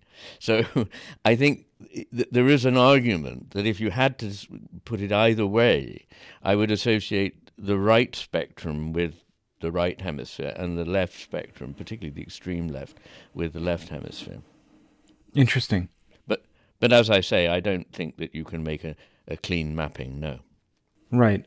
Nietzsche to me was paradoxical because he repudiated rationality, so then that to me puts him on the right hemisphere, as well as loved the passions. But then at the same time, Hmm. had the will to power as his primal motive, at least toward the end of Hmm. his life. So then that's the left. Okay, Daigo Pinto Well, says. can I just say something? Yes, sure, Quickly about that. Yeah. Um, I do want to get away from the idea that somehow reason is uh, associated with the left hemisphere and emotion with the right. Reason is associated with both hemispheres, and so is emotion. They are both capable of being emotional. The left is actually more intemperate, less inhibited when it gets emotional. And the right hemisphere play, is, plays a very important part in reason, which is the coming together of thoughtful reflection on experience. And even in some kinds of logic, it is actually superior to the left. So it's a very complex picture. this is a good point for you to delineate the difference between rationality and reason because I just use the word Okay. rationality and I often conflate it with reason as well. But in your mm. book, you do mm. give, I think you cite the newest for reason. Well, I, it struck me uh, that in most languages, rather as we don't differentiate between wissen and kennen, we just have one word to know, we also don't, like many other languages, have a different term for a sort of isolated, abstracted form, formulation of rational processes in the sense that a computer could be programmed to carry them out. And reason, which is often in conflict with that, being reasonable means taking into account rationality, but also taking into account what one knows wisely from experience and from living.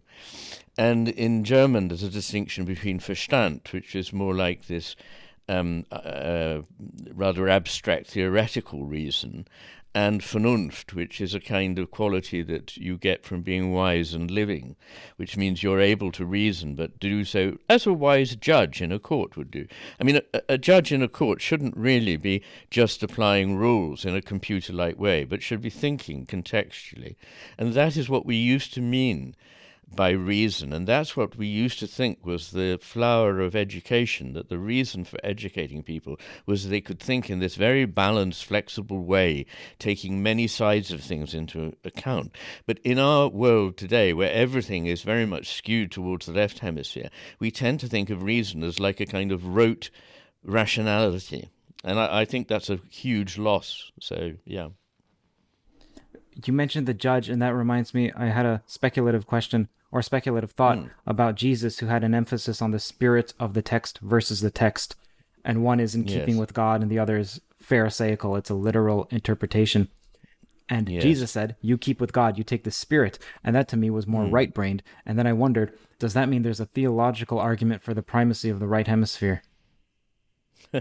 well, there is actually, and I make it um, in the matter with things. But it's it's a long argument, and it's a it needs to reflect on many, many, many things. But I can't wait to read that book, man. but what I would just say is there's an interesting, you know how um, my vision is that the left hemisphere is either or, but the right hemisphere is sort of both and.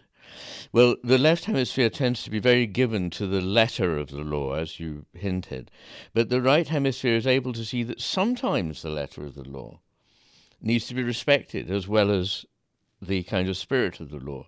Because the spirit of the law is generally what one wants to find, not the letter of it. But if a person has relied on the letter of the law, because that's what it says, then they ought to be given some protection under law because they did abide by what the letter of the law said.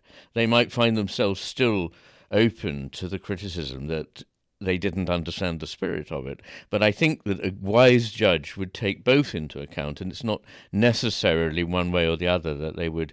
I think they depend. Their judgment would depend on the circumstances and the person and the case before them. I know I want to get to Daigo's question, but you just said, I, I please, I have to interject with one thought. Pascal, in your book, you mentioned that he had a quotation about the whole point of reason, I believe it was reason, not rationality, but let's imagine it's reason. That the whole point of reason is to realize that there's an infinitude of more important aspects to life than reason. And yeah. then I was wondering, yeah. well, what does one say to the retort that when giving an when giving a reason to not use reason, you're still appealing to reason. So it's somewhat self-defeating. How do you get out of that? Um, I didn't quite catch the meaning of your last okay. remark. Let's there. say you're giving, let's say you're explaining to someone, here's why you shouldn't use reason alone, or if it's mm. rationality alone. But either way, you're giving oh, a I rational see. argument, or yes, you're giving a reason to. Well, there are different levels of reason um, there's a kind of meta level of reason. And I think the meta level, the overarching view that takes in both, is usually the one I would say is best associated, more likely to be associated with the working of the right hemisphere. And so, as I say, the right hemisphere is no stranger to reason, absolutely not. Um, and it would be a big mistake to say that it in any way rejected it, but it's more likely to see the limits of it because it's it's able to stand outside of its own viewpoint and see there are things that it doesn't know, which the left hemisphere is very bad at doing. So it thinks I've got this schema which will solve all my problems. I run them through this mental computer, and a solution comes out which is the right answer. And the right hemisphere can say, no, there could be many right answers that, that are not, you know, they're not necessarily compatible with one another, but they might apply in different circumstances at different times with different people. So to see a more nuanced and um, more complex picture, I think the right hemisphere is the, the one that would be using elements of reason, and there's nothing wrong with reason in itself, to show the limits of reason. This is really what Pascal was saying, and, and you've just demonstrated that that is, that is okay. He made a distinction between what he called géomètres, geometers, and esprit fin, fine spirits. And he says the fine spirits, it, by the word fine, he means subtle so the subtle spirit is different from the slightly bull in the china shop, black and white, hard and fast, inflexible geometric spirit, in which he's saying, you know, you, you, you, you churn away, you do a diagram, and you've you've got the answer. Whereas the the esprit fin, he says, can see things, understand things that can hardly be put into words, but are very, very important. Now, coming from a mathematician, that is a very, and a very great mathematician, that's a very important thing to hear. Is this related to, at one point in the book, you referenced that we need to transcend utility? And I always wondered, well, tongue in cheek, what's the use of that? But also, how does one transcend utility? Is this related to it or is it not related to it? Or is it all related? Because at some point, everything's related. Well, no, no, it is. It is uh, related, Curt. But uh, uh, in the, I don't know whether you've got to a chapter where I talk about Scheler's pyramid of values. Uh, was a, um, a contemporary of, of Heidegger's, but died much younger, whom Heidegger called the greatest philosopher in Europe of his age, and he he focused on values more than Heidegger. And he had a hierarchy of values, which at the bottom is things that are merely useful or pleasurable, the sort of things that actually any animal would would go for. And then there are are higher values that transcend those of pure utility. And I think those are the very important values that render us moral beings and give our lives meaning, and that just to be following utility and pleasure is self defeating. In fact, by doing it very much more than any previous civilization has ever done, we are endangering our very existence as a civilization. We're just grabbing things as they're useful, taking courses of action because they're easy and pleasurable, whereas when a civilization is a, at its height, it inculcates a spirit of self denial to a point of, you know, a certain degree of, of bravery, of courage, of uh, humility, of you know, uh, moral um, consideration of the value of others, and that this is not the way that we now think. I'm assuming then when you use the term utility, you mean in a short term or short sighted or self centered manner, because yes, we could always say that we could always reposition utility to be utility for God, so that as someone immersed in the exploration of physics, consciousness, and math, I recognize the importance of supporting my body and my mind. This journey of discovery led me to a remarkable find Mosh Bars. Mosh is a venture by Maria Shriver and Patrick Schwarzenegger and is at the forefront of blending nutrition with a mission to foster brain health awareness. With six mouth watering flavors, there's a taste for just about every palate, even a selection of plant based options for those preferring vegan nutrition. Personally, I found the chocolate sea salt flavor to be a delightful addition to my day, post workout especially. In fact, I recorded myself biting into a bar for the first time. Mmm. How's the flavor? Mmm. It's great. That was real. If you want to find ways to give back to others and fuel your body and your brain at the same time, Mosh bars are a great choice for you. Head to moshlife.com slash toe to save 20% off plus free shipping on either the bestsellers trial pack or the new plant based trial pack. That's 20% off plus free shipping on either the best sellers or plant based trial pack at M O S H L I F E dot com slash T O E. Thank you to Mosh for sponsoring this video. if we're acting in accordance with our morals, then that's useful for the group Yes, but- as the whole. But that would be a terribly debased way of thinking about um, one's attitude to God. It's rather like the old argument that if you believe that you will go to heaven if you're good, then you're just really basically pursuing a good for yourself. But that is really to completely stand on its head. Uh, I'm not saying there aren't people who can be motivated wrongly in this way. I'm sure that, that there are and, and were. But I'm really saying that a true understanding of morality excludes the idea that you're moral simply in order to get a benefit for yourself. I mean, that's not morality. That is a kind of, yes, a kind of selfishness. And, and it's what we mean by hypocrisy, you know, where people say things and do things in order to look good and, you know, um, sound like they're something that they're not. Okay, Daigo, Daigo Pinto says his book, The Master and His Emissary, is one of my favorite books about the brain. If you could sneak in one of these questions, I'd be appreciated. He has five. Sorry, he has four. I'm going to briefly outline them, and then you can answer one or two if you like. Okay. okay? Okay. So he says a section on the book that deals with evolution of the solid self, though he uses in brackets that I'm using these words on my own here. I'm not he didn't use these words. Hmm. That there would be a non-unified voice or several in an individual, which could be interpreted as an outside other being. And then you make reference to Moses and the ancient Greeks or and so on as hearing God's voice as an example. He hmm. said, could he elaborate on this and point out other sources on the topic? That's number one. Okay, so hmm. save that. Maybe you want to respond to that. He number two. He mentions that language and the music have a common ancestry, and then gives some evidence for the claim. And I'd like to hear if he's learned anything new since the publication of his book. There's that. Okay, so that's the other voices, language and music. Then, what are his thoughts, if any, on Chomsky versus Lakoff's ideas about language? That's number three. And then number hmm. four, what does he think about objective truth? Can we apprehend it?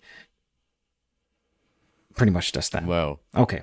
okay. Okay, so again, to briefly out, briefly outline the God and the other voices that are internal but Yes. perceived as such. Number two Yes. is language and music, and then Chomsky, and then objective truth. Well, I think the first two I have covered either in what I've said or in the book, actually, to some extent. But the last two are both very big questions, um, and to me, more interesting ones.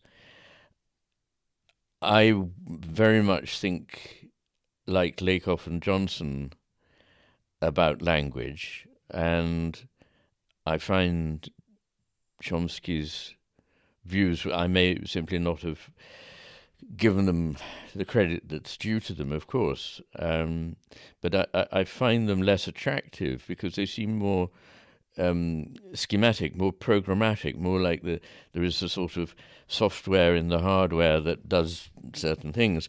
Whereas I'm a great believer in what one might call the power of imitation in humans, and I spend quite a lot of time on the fact that humans are particularly good at imitating, um, not not just um, copying, but actually imitating, and l- getting into the skin of another creature or another person and feeling something about how they are and why they are doing and saying what they're doing.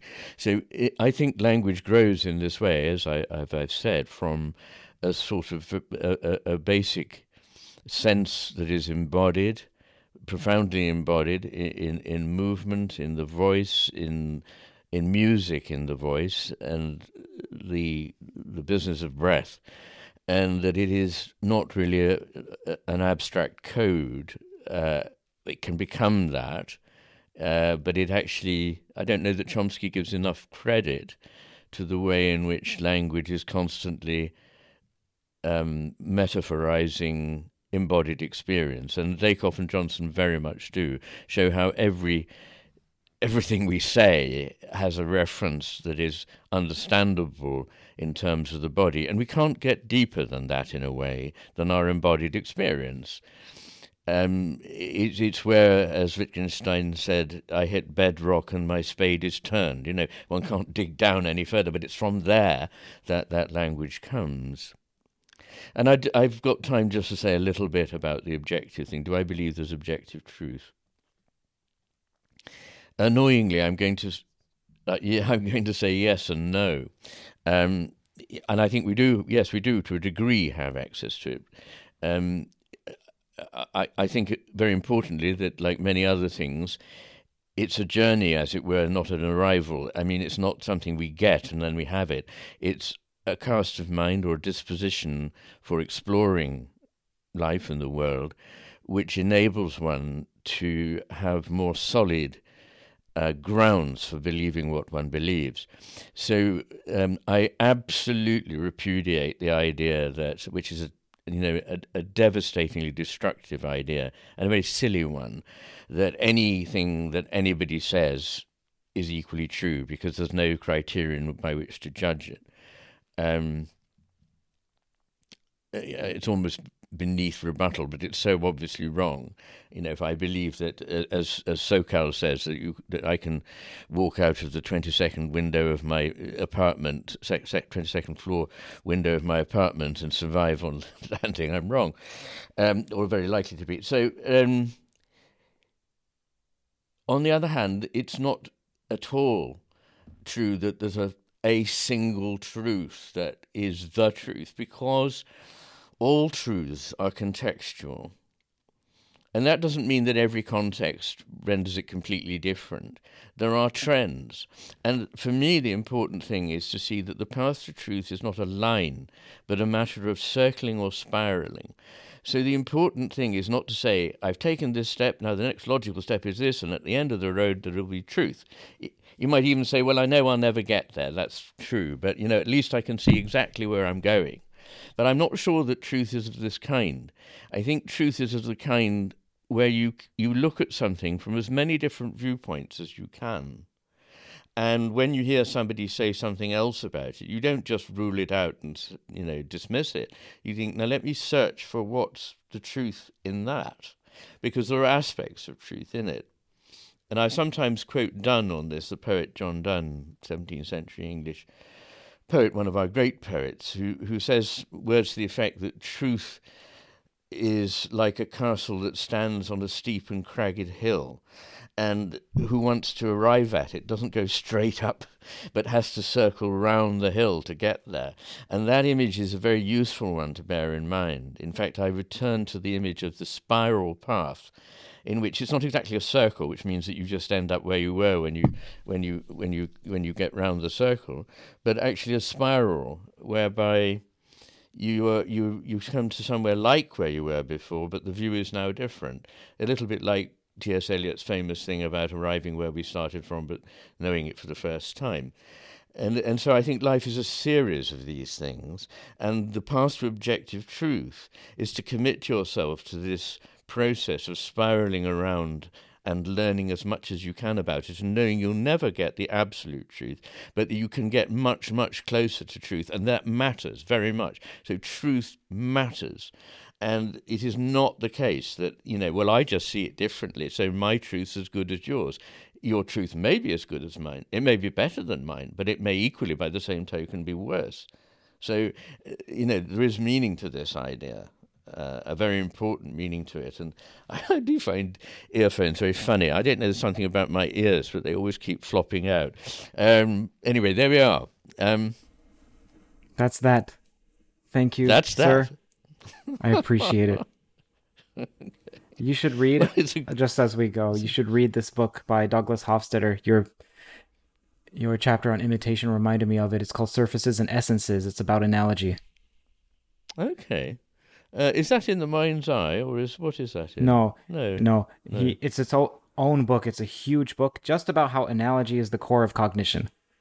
It Even is. the fact that when we imitate, he does, I don't believe he uses the word memes, but Susan Blackwell even points this out that Blackmore points it out that mm. to imitate is extremely complex. To copy is rote, but to imitate is yes. complex.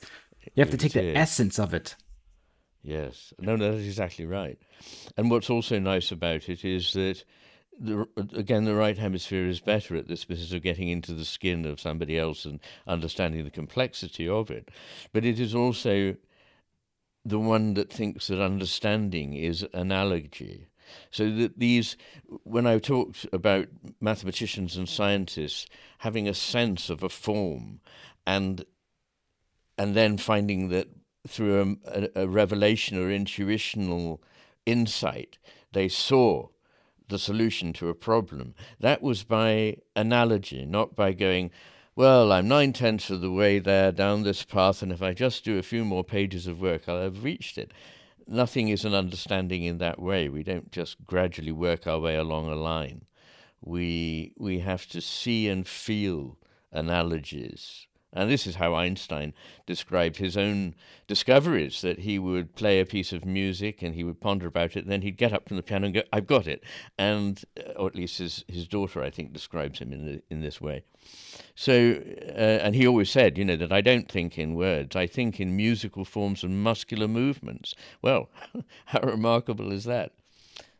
So anyway, we, we've we've talked an awful lot. Um, Have a I'm great sure day, can... man. Have a drink get some rest. Well, for you, I don't know what time it is. I got the Chomsky it's interview, just, so it's just a little early for a drink for me, but I'll get onto it in due course and drink your, your very great health. And I look forward to talking again, perhaps in a year when you've had a chance yes. to take a look at the matter with things. Yeah. Thank you so much. I, I keep oh, wanting to call you. you professor. I was surprised that you weren't a professor because the the corpus of your of of master and its emissary is it's a huge intellectual achievement. Well, I, am a maverick, and um, uh, Jung and Freud were um, doctors. Uh, I'm a doctor. I like that. True, um, true, true, true, true. My wife liked the advice that you said about me taking some time off and having a break. So we're likely going to yes. do that after the Chomsky interview. Okay, have a great very, one. Very good. I want the audience to look up. Okay, first of all, where can they find out more about you? Uh, the best places to go is um, channelmcgilchrist.com, uh, which you can just put in a, as a URL, or you can Google the my name. Will it will automatically it'll automatically come up. Um, the main book of my thinking is the one that you referred to, but in the next few months, I'm publishing a very large book, which is my attempt to explain why the whole way we think about ourselves, nature, the cosmos and reality is mistaken, and it's based heavily on the hemisphere hypothesis. Um, and I think it shows a way in which we could go forward in the world and flourish and survive rather than come to um, a disastrous end. So there we are. Thank I'd love to so talk much. to you again one day, but uh, right now I'm going to go and have a drink. Okay, go ahead, go have a drink. At some point, I, I did want to ask you about cognitive behavioral hmm. therapy for what I was going through, but what I am going through. Like, I want to know: should I just be out in nature more? Should I listen to more music? I, I'm definitely going to stop, or try my best to stop being so self-conscious and and let's say left brain. I think, I think being able to be mindful, being out in nature, listening to music, slowing down and doing precisely what your left hemisphere is telling you you mustn't do, which is waste time, would be a terribly good idea. I mean, I think that's such a destructive idea that time is a resource. It's, typical left hemisphere idea that time is money, as Jeremy Bentham, a man with no right hemisphere detectable um, to the human eye, uh, said. And it, it, it's this idea that we husband time as material. And the more we do that, the less time we have, the more hurried we are, and the less we inhabit the world at all, and then we die. So I think it's a very good idea to slow down and to learn to listen and not to be too active. I mean, mm. I don't always take my own advice, I have to say. yeah, well, you're, I don't know how you were able to do that. I, I, I have no idea how you were able to come up with that book. It, you know, 14 years sounds like quite a long time, but as I have done my own research, I feel like in 14 years I would have come up with 20% of what you came up with. So that's a tour de force, man. Well, I sometimes think the mice came in the night and wrote it for me. Mm-hmm. yeah. Okay. Thank you so All much. Right. Thank you. Please get some rest. Have a drink. I, I feel like in many ways this podcast is killing me because I planned so I have so many pages here. I go through such lengths to for each guest. But we can, hey, we can do this again. If you don't mind, I would. I would love to. I don't want to. I you're we, too kind. I'll tell you what. Yeah. No, no. Look, what about we do it again in say a year's time? My book will have come out. You can yes, have had a yeah, look yeah, at sure, it, and we sure. can we'll have another go. That would be great. Yeah. Great, great. Okay. Where are you, by the way? Are you in I, LA or what? I'm in Toronto.